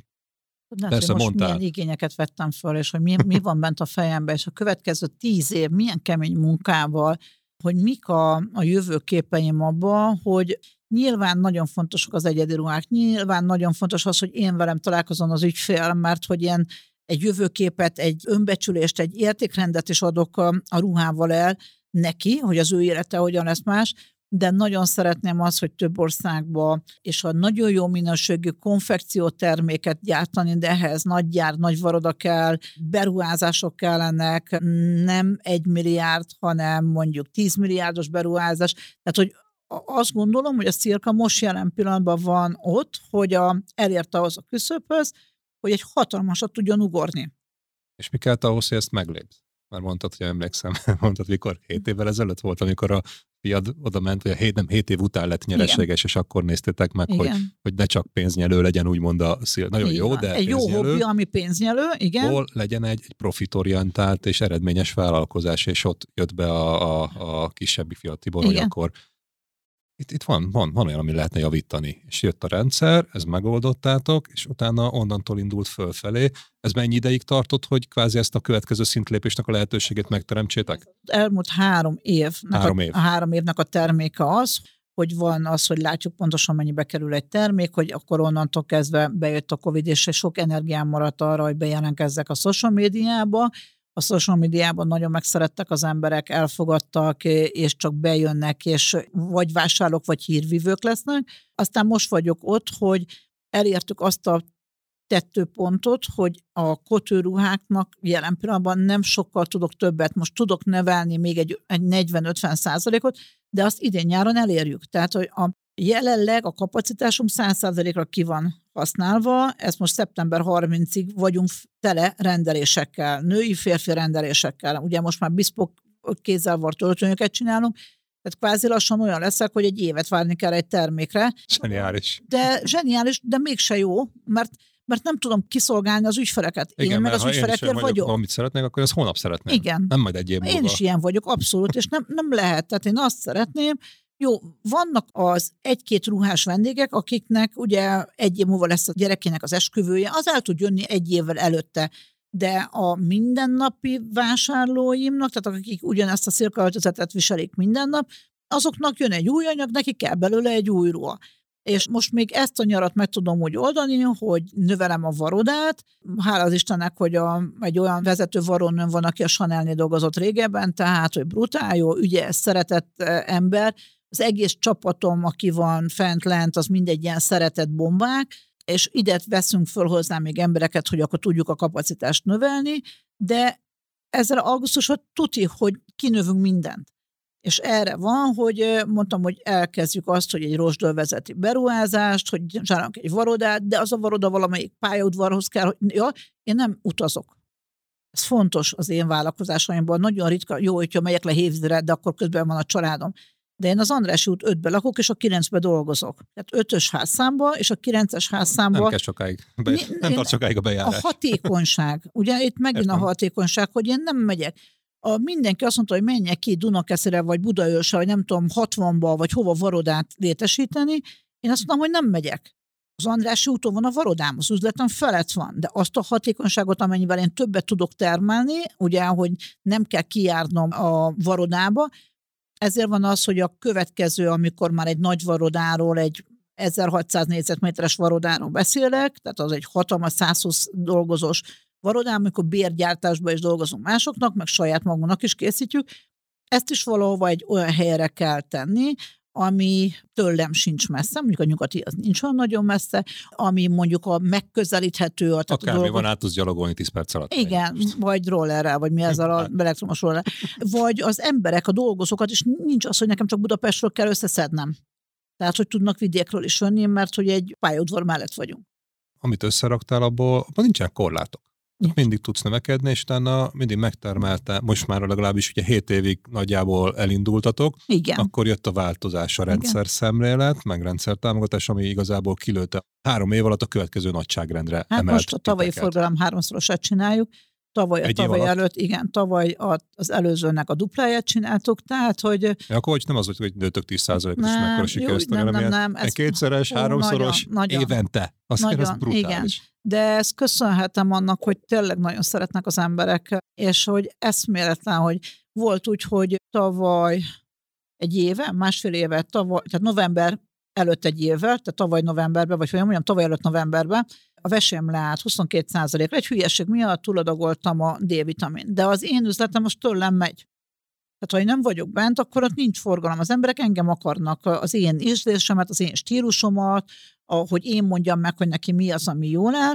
És én tök egyszerűen csináltam egy olyan videót, hogy figyeljetek, bajba vagyok, kórházba vagyok, huszonkét százalékos a vesélyem, mindkét vesélyem, kérlek adjatok időt, hogy én meggyógyuljak, hogy mondjuk ez olyan másfél-két hónap, ugye ezt is célként tettem ki, tehát hogy annál több időm erre nincs. Viszont, hogyha nem segítetek, akkor a cégem fejre áll. Hogy mind a kettőnknek jó legyen, nektek is, meg nekem is jó legyen, akkor kiadok vásárlási utalványokat, most harminc százalékkal olcsóban meg tudjátok venni, januártól baromi jó leszek, és akkor onnantól kezdve le tudjátok vásárolni, ha jövő nyáron nem jár le, soha nem jár le. hatvan millióért vásároltak az emberek vásárlás után. Megmondhatjuk azt, hogy ez egy kis morbid, de nagyon jól sikerült marketing akció is volt. De igen, de nem annak szántam, hanem valóban felfordult volna a cég, hogyha, mert nem volt akkor a tartalék, hogy a béleti díjat, a dolgozókat, mindent tudjak fizetni. Nem kétségbe estél megint, hogy jaj, világ vége van, hanem nem. Akkor onnantól kezdve hideg vérrel átgondoltad ezt az egész igen. szituációt, mert akkor is, ha nehéz volt, igen. és személyes érintettséget jött volt. Jött a karácsony, mit ad, mit, és mondtam, azt is mondtam neki, figyeljetek, vegyetek egy ruhát karácsonyra, csomagoltassuk be díszcsomagba, nyilván, ha nem a mérete, nem a színe, nem a fazona, akkor ünnepek után bejöttök, kicseréljük, és megcsináljuk neki a tökéletes ruhát. Nagyon, nagyon hálás vagyok, amit az emberektől kapok. Ezt, ezt nem tudom elmondani, ezt nem tudom úgy átadni. Ebben semmi túlzás nincsen, ami egy, én nagyon szeretem az embereket, de százszorosan jön visszafelé a szeretet. És mindent jól egyszerűen meglovagolsz, és, és nagyon jól használod ki ezeket a lehetőségeket. Jó, vagyok jó helyen. De szokták... ne, az, az még kevés, és tudsz is élni igen. azzal a lehetőséggel, ami azon a időben, abban mert a helyen. Mert hogy fel kapsz. Vagyok készülve rá, tehát, hogy én azt meglovagolom mindig. Még arról mondj már nekem egy pár szót, itt most nagyon sok mindenről beszéltünk, és itt többször említetted a fiaidat. Ugye összehoztál nagyon sok vállalkozást, és át is adtad nekik. És utána még ők is jöttek vissza, és segítettek, és szállt be a kis a te vállalkozásodba. Nálatok ez hogy működik? Én nagyon sokszor lehet erről hallani, hogy, hogy nem tud a szülő a gyerekkel együtt hatékonyan jól dolgozni, mert a gyerek nem ezt akarja, de nálatok valahogy itt nagyon-nagyon jó az együttműködés, meg az összhang, ha jól értem. Igen, ha mondhatnám olyan, hogyha lennek keresztanya Olaszországban, akkor én, és, vagy itt van, akkor én az lennék. Tehát, hogy én mindig hagyom a fiúkat mindent, amit akarnak csinálni, abban az esetben, ha nem ellen, egymás ellen mennek. Tehát soha nem engedtem a legkisebb vitát sem a két gyerekem között, akkor ott a mondat végén mondtam valamit, és ott a mondat végén pont volt. Nekem, amikor Roli iskolába ment a nagyobbik fiam, nagyon okos volt. Tehát persze a másik is nagyon okos volt, csak az volt az első. És az osztály első volt, és kimagaslan jó volt matematikából, Szegedre járt matek versenyekre, mondtam, ügyvéd, jogász, tehát, hogy az első értelmiségém, vagy a családunkba, és kezded el, hogy minél jobban toltam a vendéglátótól, annál inkább jött benne. Mixer világbajnok lett, tehát hogy azért semmit, tehát mindent tökéletesen csinálnak a srácaim. Az én maximalizmusomat még megfejelik. Nincs köztünk ellentét, tehát, hogy van... Kicsit olaszosan élünk, tehát a hirtelen indulatok azok megvannak köztünk, de mondjuk öt percnél tovább még nem haragudtunk egymásra, vagy nem, nem haragudunk, nem, nem nehezteltünk egymásra. Tehát mondtam, hogy bincsol, vagy le vagy tojva, leteszem a telefont, de három másfél, vagy es em es-t írok neki, vagy ő ír nekem, vagy, vagy tehát, hogy nincs. És, és ezt, ha jól értem, akkor ez oda-vissza is működik, nem igen. csak te a fiúk felé, hanem amikor a fiad jött hozzád javaslattal, akkor abszolút azt is elfogadtad. Persze. Ezért működik jól akkor ez a tudnod kell, magán, hogy... meg üzletileg igen, is, ugye? Tudnotok kell azt, hogy, hogy ugye nekem, én a menyeimet is nagyon szeretem, mert az itt azért, hogy ott van a konfliktus, hogyha én a fiaimmal ennyire jobban vagyok, és akkor jöttek a lányok, vagy az unokáim, tehát, hogy én, én nagyon család, tehát én tényleg ez a keresztanyám vagyok, tehát nagyon családcentrikus vagyok.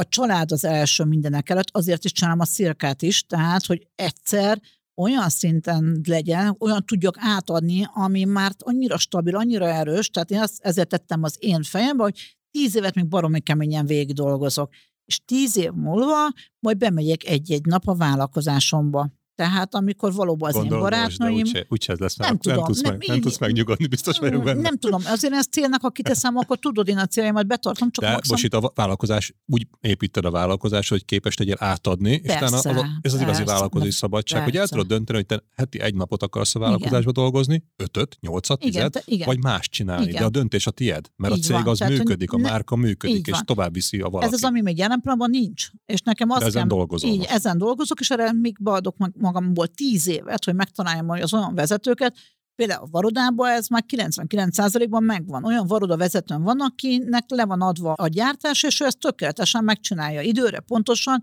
Lent az értékes, az emberek ragaszkodása felém, ezt kell tudnom még átadni, hogy legyenek olyan embereim, akinek abszolút elfogadják helyettem, vagy olyan úgy vennék, mintha ilyen lennék ott, mert most annyira személyhez kötött a márkám, hogy a brandem, hogy egyszerűen velem azonosul az egész. Igen, és ez egy nehéz dolog, mert nagyon sokszor az alapító cégvezető az, aki a szűk keresztmetszet, és akkor te is most elvitted azért elég szép eredményre, akárhogy is nézzük a, a, a cégedet, és innentől kezdve nem az van, hogy jó van, akkor megvagyunk, akkor csináljuk tovább, hanem most már tudatosan készülsz a következő, és de, ez megint nem egy egyszerű dolog. Nem, ezt hát ezért akarom a Varodát, ezért akarom, hogy a Nagy Varodát, hogy a, ne csak engem fogadjanak el személy szerint, hanem a termékemet úgy fogadják el, hogy nélkülem fogadják el a termékemet. Tehát, hogy ne kelljen az én döntésem.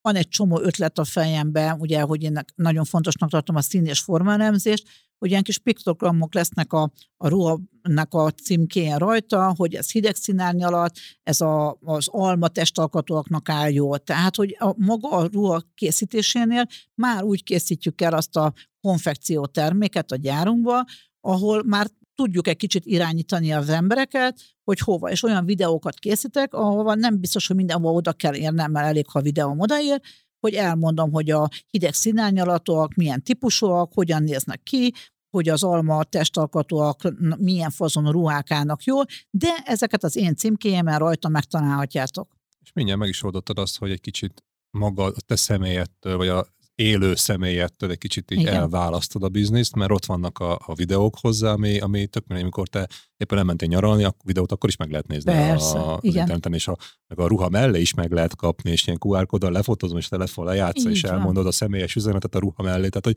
rengeteg olyan dolog ki tud ebből jönni, ami, ami azt mutatja, hogy, hogy te álmodtad, te alkottad, de utána más is tovább, tovább tudja ezt az egészet vinni. És ez, ez, ez nekem egy, ez egy nagyon-nagyon szerintem megszívlelendő dolog, hogy nem elég, ha sikeresek vagyunk abban, amit csinálunk. Stabilá kell tenni, átadhatóvá. Átadhatóvá kell tenni. Másolhatóvá. Ez, igen, és ez nem egy rossz dolog, hogy nem azt jelenti, hogy béna alapító meg a cégvezető, hogy, hogy más is meg tudja csinálni helyette. Nem, ez a legnagyobb büszkeség szerintem, amit el igen. lehet érni, hogy, hogy nélküle is tud élni a márka, és ő meg ennek a, és nem operatív szinten kell benne részt venni, hanem a fejlesztésén tud dolgozni. Hát nem az a gazdag, akinek sok pénze van, hanem akinek sok ideje is van. Igen, ez és, egy nagyon jó, és, mert meg kell tudni élni a gazdagságot, igen, ha így nézed, igen. mert ha pénzed van, azon nem lesz semmire, nem tud éldezni. Első perc is mondom, és nem is akarok ebbe, tehát én nagyon szeretek jól élni, és én bármilyen vállalkozás, bármilyen befektetésben voltam benne, attól az én életem csak növekedett és jó irányba ment. Nem úgy volt, hogy akkor visszavettem, és akkor én nem engedtem meg magamnak azt, mert főleg a luxusiparban nem lehet úgy élni, hogy azt mondom, hogy vedd a luxusruhát, de én ezt nem tudom megvenni, vagy vegyél hozzá egy nagyon drága cipőt, de bocs, nekem egy ilyen kétezer forintos cipőm van. Ahogy ezt, ami vagyok, azt adom, és azt mutatom hitelesen, hitelesen a másiknak, és én így élek. És tíz évvel ezelőtt is így éltem, meg húsz évvel ezelőtt is így éltem. Szuper, nagyon élveztem ezt a beszélgetést veled, és így a vége felé még egy kérdést hadd tegyek fel. Nem, rengeteg hasznos dolog volt már eddig is, amit mondtál, és ebből nagyon sokat lehet épülni. És ez baromi nehéz lesz egyébként, hogyha egy dolgot kéne kiemelni, amit így, így tanácsként adnál a, a vállalkozóknak, akik most itt hallgatnak minket, meg ők is céget építenek, és megküzdenek ugyanígy egy csomó nehézséggel. Szerinted mi az, ami neked nagyon jól bevált, és ha ők ezt is figyelembe veszik, hogy alkalmazzák, akkor segíteni fogja őket a cégépítésben? Azt, amit a világon a legjobban szeretsz, azt csináld. Hogyha szerelemmel szereted azt, én nagyon szerettem öltözködni, nagyon szerettem a stílust. Én nekem nagyon, ez volt a vágyam, az álmom, hogy én hat éves koromban, amikor rongyokban jártam, és ö, egyszerűen mindenki csak, mindenkinek a lenőtt göncét kaptam meg, én akkor vágytam már arra, hogy én úgy nézzek ki, hogy én úgy tudjak öltözni, és én szerelmes lettem a szép ruhákba, és pontosan ez az, amire azt mondtam, hogyha valaki mondjuk nagyon jól süti a lángost, és imád lángos sütni, ez egy teljesen egyszerű, csináljon egy olyan lángos sütőde hálózatot az országból, hogy az övé legyen a legfinomabb, és olyan lelkesen beszéljen az ő lángosáról, hogy amikor csak beszél róla, borsozzon a bőröd, és hogy a szádba folyjon a nyárad. És én ezt, tehát, hogy sem azért, mert a szomszédnak valamiből pénze lett, az nem azt jelenti, hogy neki abból pénze lesz. Azt csinálja, amikor nem veszi észre, hogy tizenhat órán dolgozik, vagy tizennyolc órán, vagy néhány évig veszteségbe dolgozik, de annyira szereti, szokták mondani, hogy ha megtudod, hogy hat hónapod van vissza az életedből, akkor mivel foglalkoznál, vagy mit csinálnál? Én ugyanezt csinálnám. Tehát, hogyha ha nekem nincs, természetesen egy nagyobb szerelem van a Szilkánál, ugye a gyerekeim, és ha igazán őszinte lehetek, akkor az unokáim az, ami ők azok, akik meg tudnak állítani engem a Szilka szerelemben, vagy a Szilkában eltöltött idővel, mert azt mondják, hogy, hogy a mama gyere át, vagy mama olyan régen nem láttak, olvadok és rohanok, természetesen megnézem, hogy az időmbe, de ők be vannak építve, tehát hogy nekik mindig van helyük az életemben. Azt tudom üzenni, hogy azt csináld, amit a legjobban szeretsz. Nem lehet úgy valamit csinálni, hogy én vagyok a harminckettedik és csak azért, mert kicsit olcsóbban, kicsit gyorsabban, kicsit máshogy csinálom, mm. mint a többiek. Az egy ilyen, mondhatom, az ilyen kényszervállalkozás szagú dolog lesz, mm. és, és az átjön, és megérzik az emberek, az ügyfelek, amit meg te mondtál, azban meg egyszerűen így, így nem tudnék belekötni, hogy á, ez biztos, nem, ez így abszolút hiteles, és én is így borsodott sokszor a, tudom, a hátam, miközben itt hallgattalak téged, hogy a, ez nagyon jó ilyet hallani. Tudom, mire vagyok még most még a legbüszkébb, hogy a világon, vagy mi az, am, nekem ugye a gyerekeimmel és a, a menyeimmel, a unokáimmal nagyon jó a viszonyom. Két srác között volt mindig egy ilyen versenyhelyzet. És valahogy most az élet úgy hozta, hogy ketten csinálnak egy brandet, egy éttermet. Ő álmuk, ugye a vendéglátó, én, amit én sokáig nem vettem észre, hogy mennyire, én csak azt úgy ösztönösen adtam nekik, de hogy mennyire álmuk, és hogy csinálnak egy brandet, és egy világbrandet, egy országos brandet akarnak először, aztán egy világbrandet. De hogy milyen élvezettel csinálják, és itt van a szerelem, hogy a Tibi engem segített mindig, mert hitt az én álmomba, az én brandembe, de ez mégiscsak az én álmom és az én brandem volt, és most kezdtek el, ugye ezt keresztarancsának a plaját, és képzeld el, hogy minden egyes másodpercben, sosem mondják azt, hogy Ági Steakhouse, az volt az előző neve, és hogy olyan szerelemmel beszélnek erről, amikor egy téglát letesznek, egy betonoznak, és nem tudom, miket csinálnak ott lenn meg, és anya néz, hogy milyen szép lett a plaja, hogy, és akkor itt van az, hogy nekik ez a szerelmük, és hogy hagyni kell, hogy csinálják, sőt, támogatom abba, hogy akkor nem csak először most Balatonon, aztán majd jövünk fel Budapestre is vele. Én egy dologban biztos vagyok, hogy ez, ez egy ismert brand lesz, a Szilka mellett ez, a, ez az éttermi dolog is, mert ilyen, ilyen lendülettel, ilyen, ilyen motiváció, elkesedéssel beszélni valamiről, az egy dolgot jelent nekem, hogy van is mögötte konkrétan, tényszerűen tartalom, és, és biztos, hogy működni fog. Úgyhogy most így visszatekintek egy kicsit erre, a közel másfél órát itt beszélgetünk, és hát ez nem is tűnt annyinak, hogy jó volt ez a beszélgetés, hogy honnan indulva, és elmondtad, hogy tényleg nagyon-nagyon a, a nulláról kezdve, de már, vagy mínuszról, de már ott nagyon céltudatosan egy víziót, már gyerekkorodban megálmodva, és ezt tudatosan követve, és soha nem enged, pedig kaptad a nehézségeket, a hátráltató pofonokat, minden, de nem adtad föl az álmodat soha, és ezt követted. És onnantól kezdve, és mint egy külső, belső, személyes, üzleti nehézséggel találkoztál, egy percig nem inoktál meg, hanem ezt követted. És, és a sikerek azok jöttek, jöttek, de soha nem bírtál megállni, mert mindig kerested azt, hogy tudjál valami újat teremteni és alkotni, és szerintem ez, ez abszolút jellemző egy, egy cég építőre, egy vállalkozóra, mert, mert ettől igazán vállalkozó az ember, nem attól, hogy bemegy reggel nyolctól délután ötig dolgozni, hanem hogy mindig valami újat akar alkotni és teremteni. És utána, hogy elmondtad, hogy már az elejétől kezdve megvoltak azok a gyakorlati praktikák. Manapság ezeket a menedzsment tippeknek hívhatnánk, de nem ilyen szögegyszerű módon a józan paraszti ésszel összerakva, és már papíron Certina kőkorszaki megoldások korában kilencvenes években, amikor még nem is volt ilyen kapitalizmus, amiről manapság beszélünk, hanem indult az egész, akkor is már nagyon jól alkalmaz ezeket, tudtál értéket összehozni és, és üzemeltetni. Egyszerre három helyszínen, három éttermet mondjuk a legelején, ami biztos, hogy nem volt egyszerű. Manapság már könnyű lenne, hogy innen-onnan interneten keresztül menedzselni, akkor még ilyen nem volt. És utána elkezdted építeni a, a Szilkát, az álmodat, amiben egy nagyon kemény dolog vagy felismerés volt hét év után, hogy ez rága hobbi, így, ami csak nyeli a pénzt. Ezt szokta és, a fiam mondani. És, és viszi-viszi, és onnantól kezdve nem az volt, hogy te nem hallgattál úgymond a saját gyerekedre, akit te tanítottál, aki, aki belőled az, aki szerintem, mert neked köszönhetik, hogy, hogy eljutottak oda, és persze hozzárakják a sajátjukat, de te ezt, te ezt, ezt elfogadod tőlük, és, és beépítetted a működésedbe, és onnantól kezdve ez, ez nem busással, ez nem tudom én, hatványozottan, igen, hát, a hat, hatványozottak a hatványozottak. De azért a fiatalokról hallgatni kell. Tehát a fiatalok a jelenben élnek. Ha az újdonságot most hozzák. Így mindig van. Tehát ha én a múltba élnék, akkor nem tudok, nem tudok előre menni, nem tudok úgy haladni előre, és meg kell hallgatni a fiatalokat, és ez alatt szerintem a vállalkozásoknak a legnagyobb buktatója az, hogy, hogy nem engedik el. Figyelj csak, amikor én átadtam a, a vendéglátóegységet a gyerekeimnek, hogy ők csinálják, nem szóltam bele. Néha nehéz volt. Hagyni kell őket, hogy a saját hibázzanak. Hibáikat elkövessék, de olyan kereteket kell biztosítani, hogy ne tudjanak akkorát hibázni, hogy be is bukjon a vállalkozás, nem, nem, és nem, ez egy, ez egy nehéz dolog. Nyilván bíztam a srácokban. Az egyik, a, a fiam, nagyobbik fiam, a Rolcsi, az mindig kérdezett, és én mindig válaszoltam, de csak akkor, amikor kérdezett.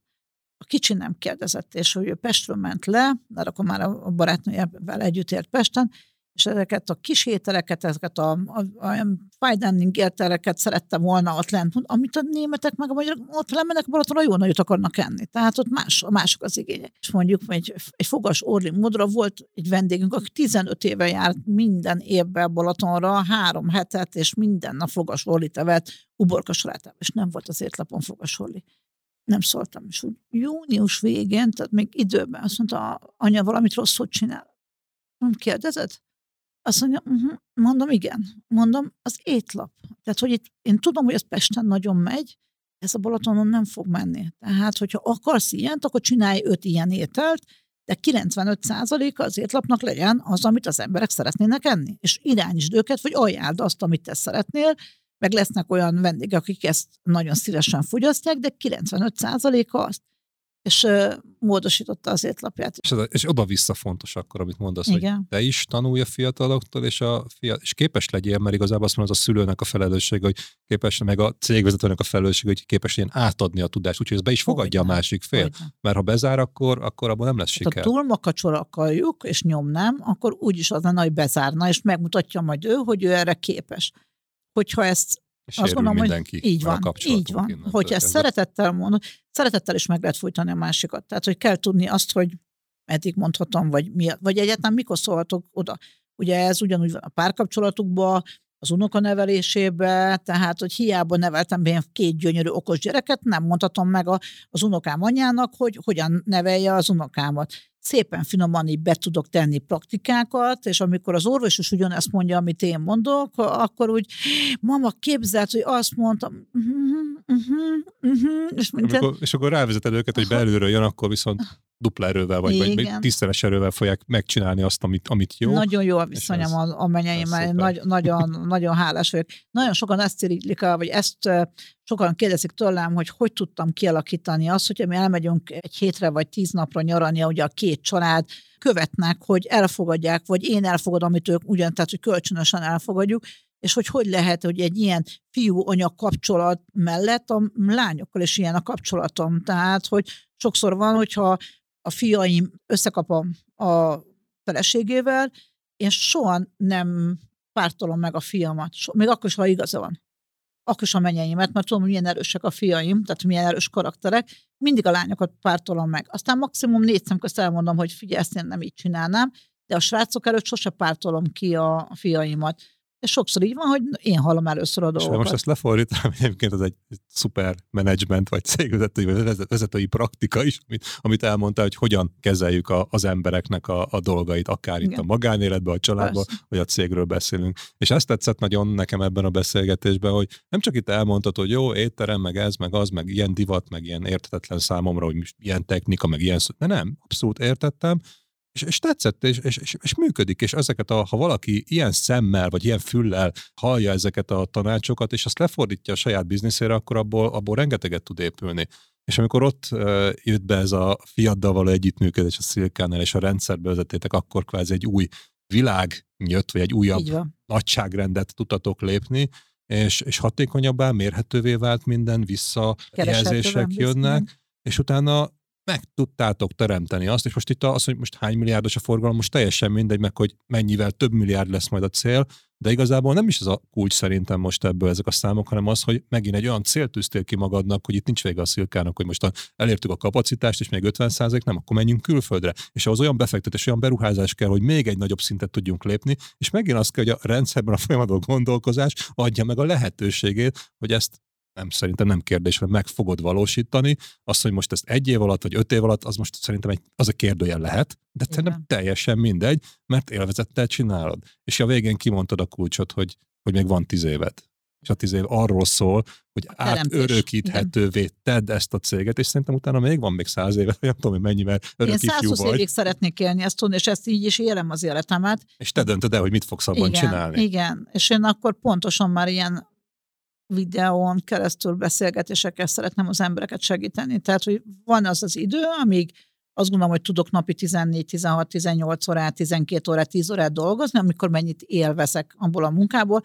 A kell szót nem szeretem. Azt ott engem megölnek azzal, ez olyan, mint a kolibri, hogyha lefogják a szárnyát, akkor meghal. Tehát nagyon tíz másodpercen belül meghal. Nem, nem, nem lehet lesz.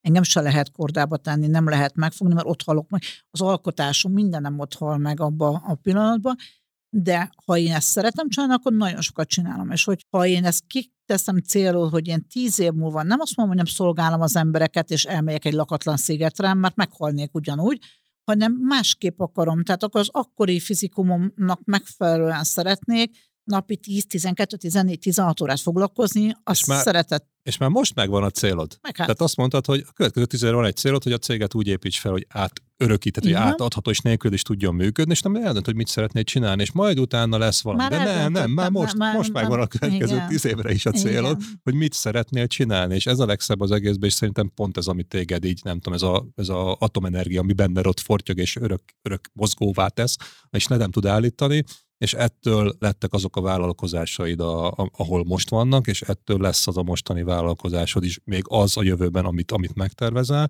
mert már utána is tudod, hogy mit fogsz csinálni. Így van. És emiatt nem az van, hogy itt majd ülsz, és akkor itt a langyos vízben itt, itt elsüllyedsz, hanem, hanem pörget, és visz előred a tűz. És szerintem ez egy olyan dolog, amit, amit elmondtál, hogy igen, ha valamit szerelemmel, szenvedéllyel, hittel csinálunk, akkor abban sikeresek tudunk lenni, ha ez nincs meg, akkor, akkor meg hagyjuk is abba a fenébe. És, és szerintem most azt mindenki, meg, még így hangon keresztül is szerintem perzseli a bőrüket az, hogy ez a tűz az ott ég benned, és, és, és viszi előre a Szilkát. Hát én nagyon szépen köszönöm ezt a mai beszélgetést. Nem tudom, kevés ilyen beszélgetés volt, amit ennyire élveztem, és ennyire áhítattal tudtam hallgatni a, a beszélgető partneremet. Mert szerintem egyedülálló az, a, az az életút, amit te itt leírtál, bejártál. Könyvben is egyébként, ha valakit érdekel, akkor el tudja olvasni kicsit részletesebben. Nagyon köszönöm, köszönöm szépen ezt az élményt. Én nagyon köszönöm a meghívást, és ugye örömmel is tettem eleget. Bárhol, ahol tudom szolgálni az embereket, az nekem úgy benne van az életcélom. Köszönjük szépen. Köszönöm a meghívást. Köszönöm a hallgatóknak is a figyelmet. Érdekel részletesen, hogy Kanizsai Szilka Ágnes, a Szilka Fashion cégépítője milyen folyamatoknak és rendszereknek köszönhetően ért el eddigi sikereit? A választ a Cégépítő blogjában találod. A linket keresd az epizód leírásában. A következő adás vendége Grebenár József és Grebenár Klaudia, az Emberfejlesztés Kft. Cégépítői. Hallgass bele! Hogyha építünk egy céget, akkor képesek leszünk értékrendeket meghatározni, és ez egy nagy mérföldkő volt az én életemben, mikor elkezdtem a cégépítést, hogy definiáltam hat olyan masszív értéket, amit a mai napig is tartunk, és ha felveszünk valakit, vagy fejlesztünk, vagy egy stratégiát kijelölünk, ezeket az értékeket mindig szem előtt tartjuk. az első generáció inkább megfontoltabban szeretne haladni, nyilván nagyon félti az örökségét, félti azt átadni a következő generációs tulajdonosnak, és ebben az esetben a fiatal generációs tulajdonos szeretné mindezt felelősség teljesen átvenni, a sok ötletét úgy megvalósítani, hogy egy biztos fejlődési utat is lásson a cége előtt, és pontosan tudja azt, hogy mi az, amit ő tenni tud ennek érdekében, hogy ezeket a célokat tudatosan megvalósítsa. Viszont tudjuk, hogy ha valakit így megvizsgálunk, és elérje a kétszázötven pontot, akkor a cég már a tulajdonos nélkül is képes működni, és amögött folyamatok, rendszerek, kiváló teljesítések vannak. Ha valaki ennél kevesebb, akkor ott feladatok vannak. Ezeket világosan kimutatjuk, és azt kell eldönteni, hogy arra a feladatokra felvesz valakit, vagy kiszervezi. Elképzelhetetlenek tartottam, hogy ki lesz az, aki át tudja menni apától ezt a feladatot, mert ő annyira karizmatikusan és annyira jól csinálja ezt, hogy sokan megijedtek ettől, hogy úristen, hogy fogom tőle ezt átvenni, amikor ennyire elismerik az ügyfelek, amikor ennyire elismerik a saját emberei.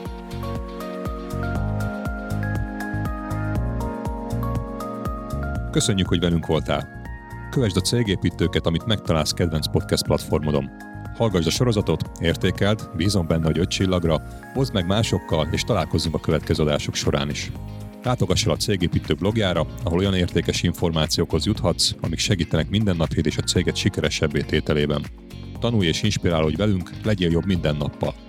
Én Egerszegi Krisztián vagyok, és ez itt a Cégépítők Podcast.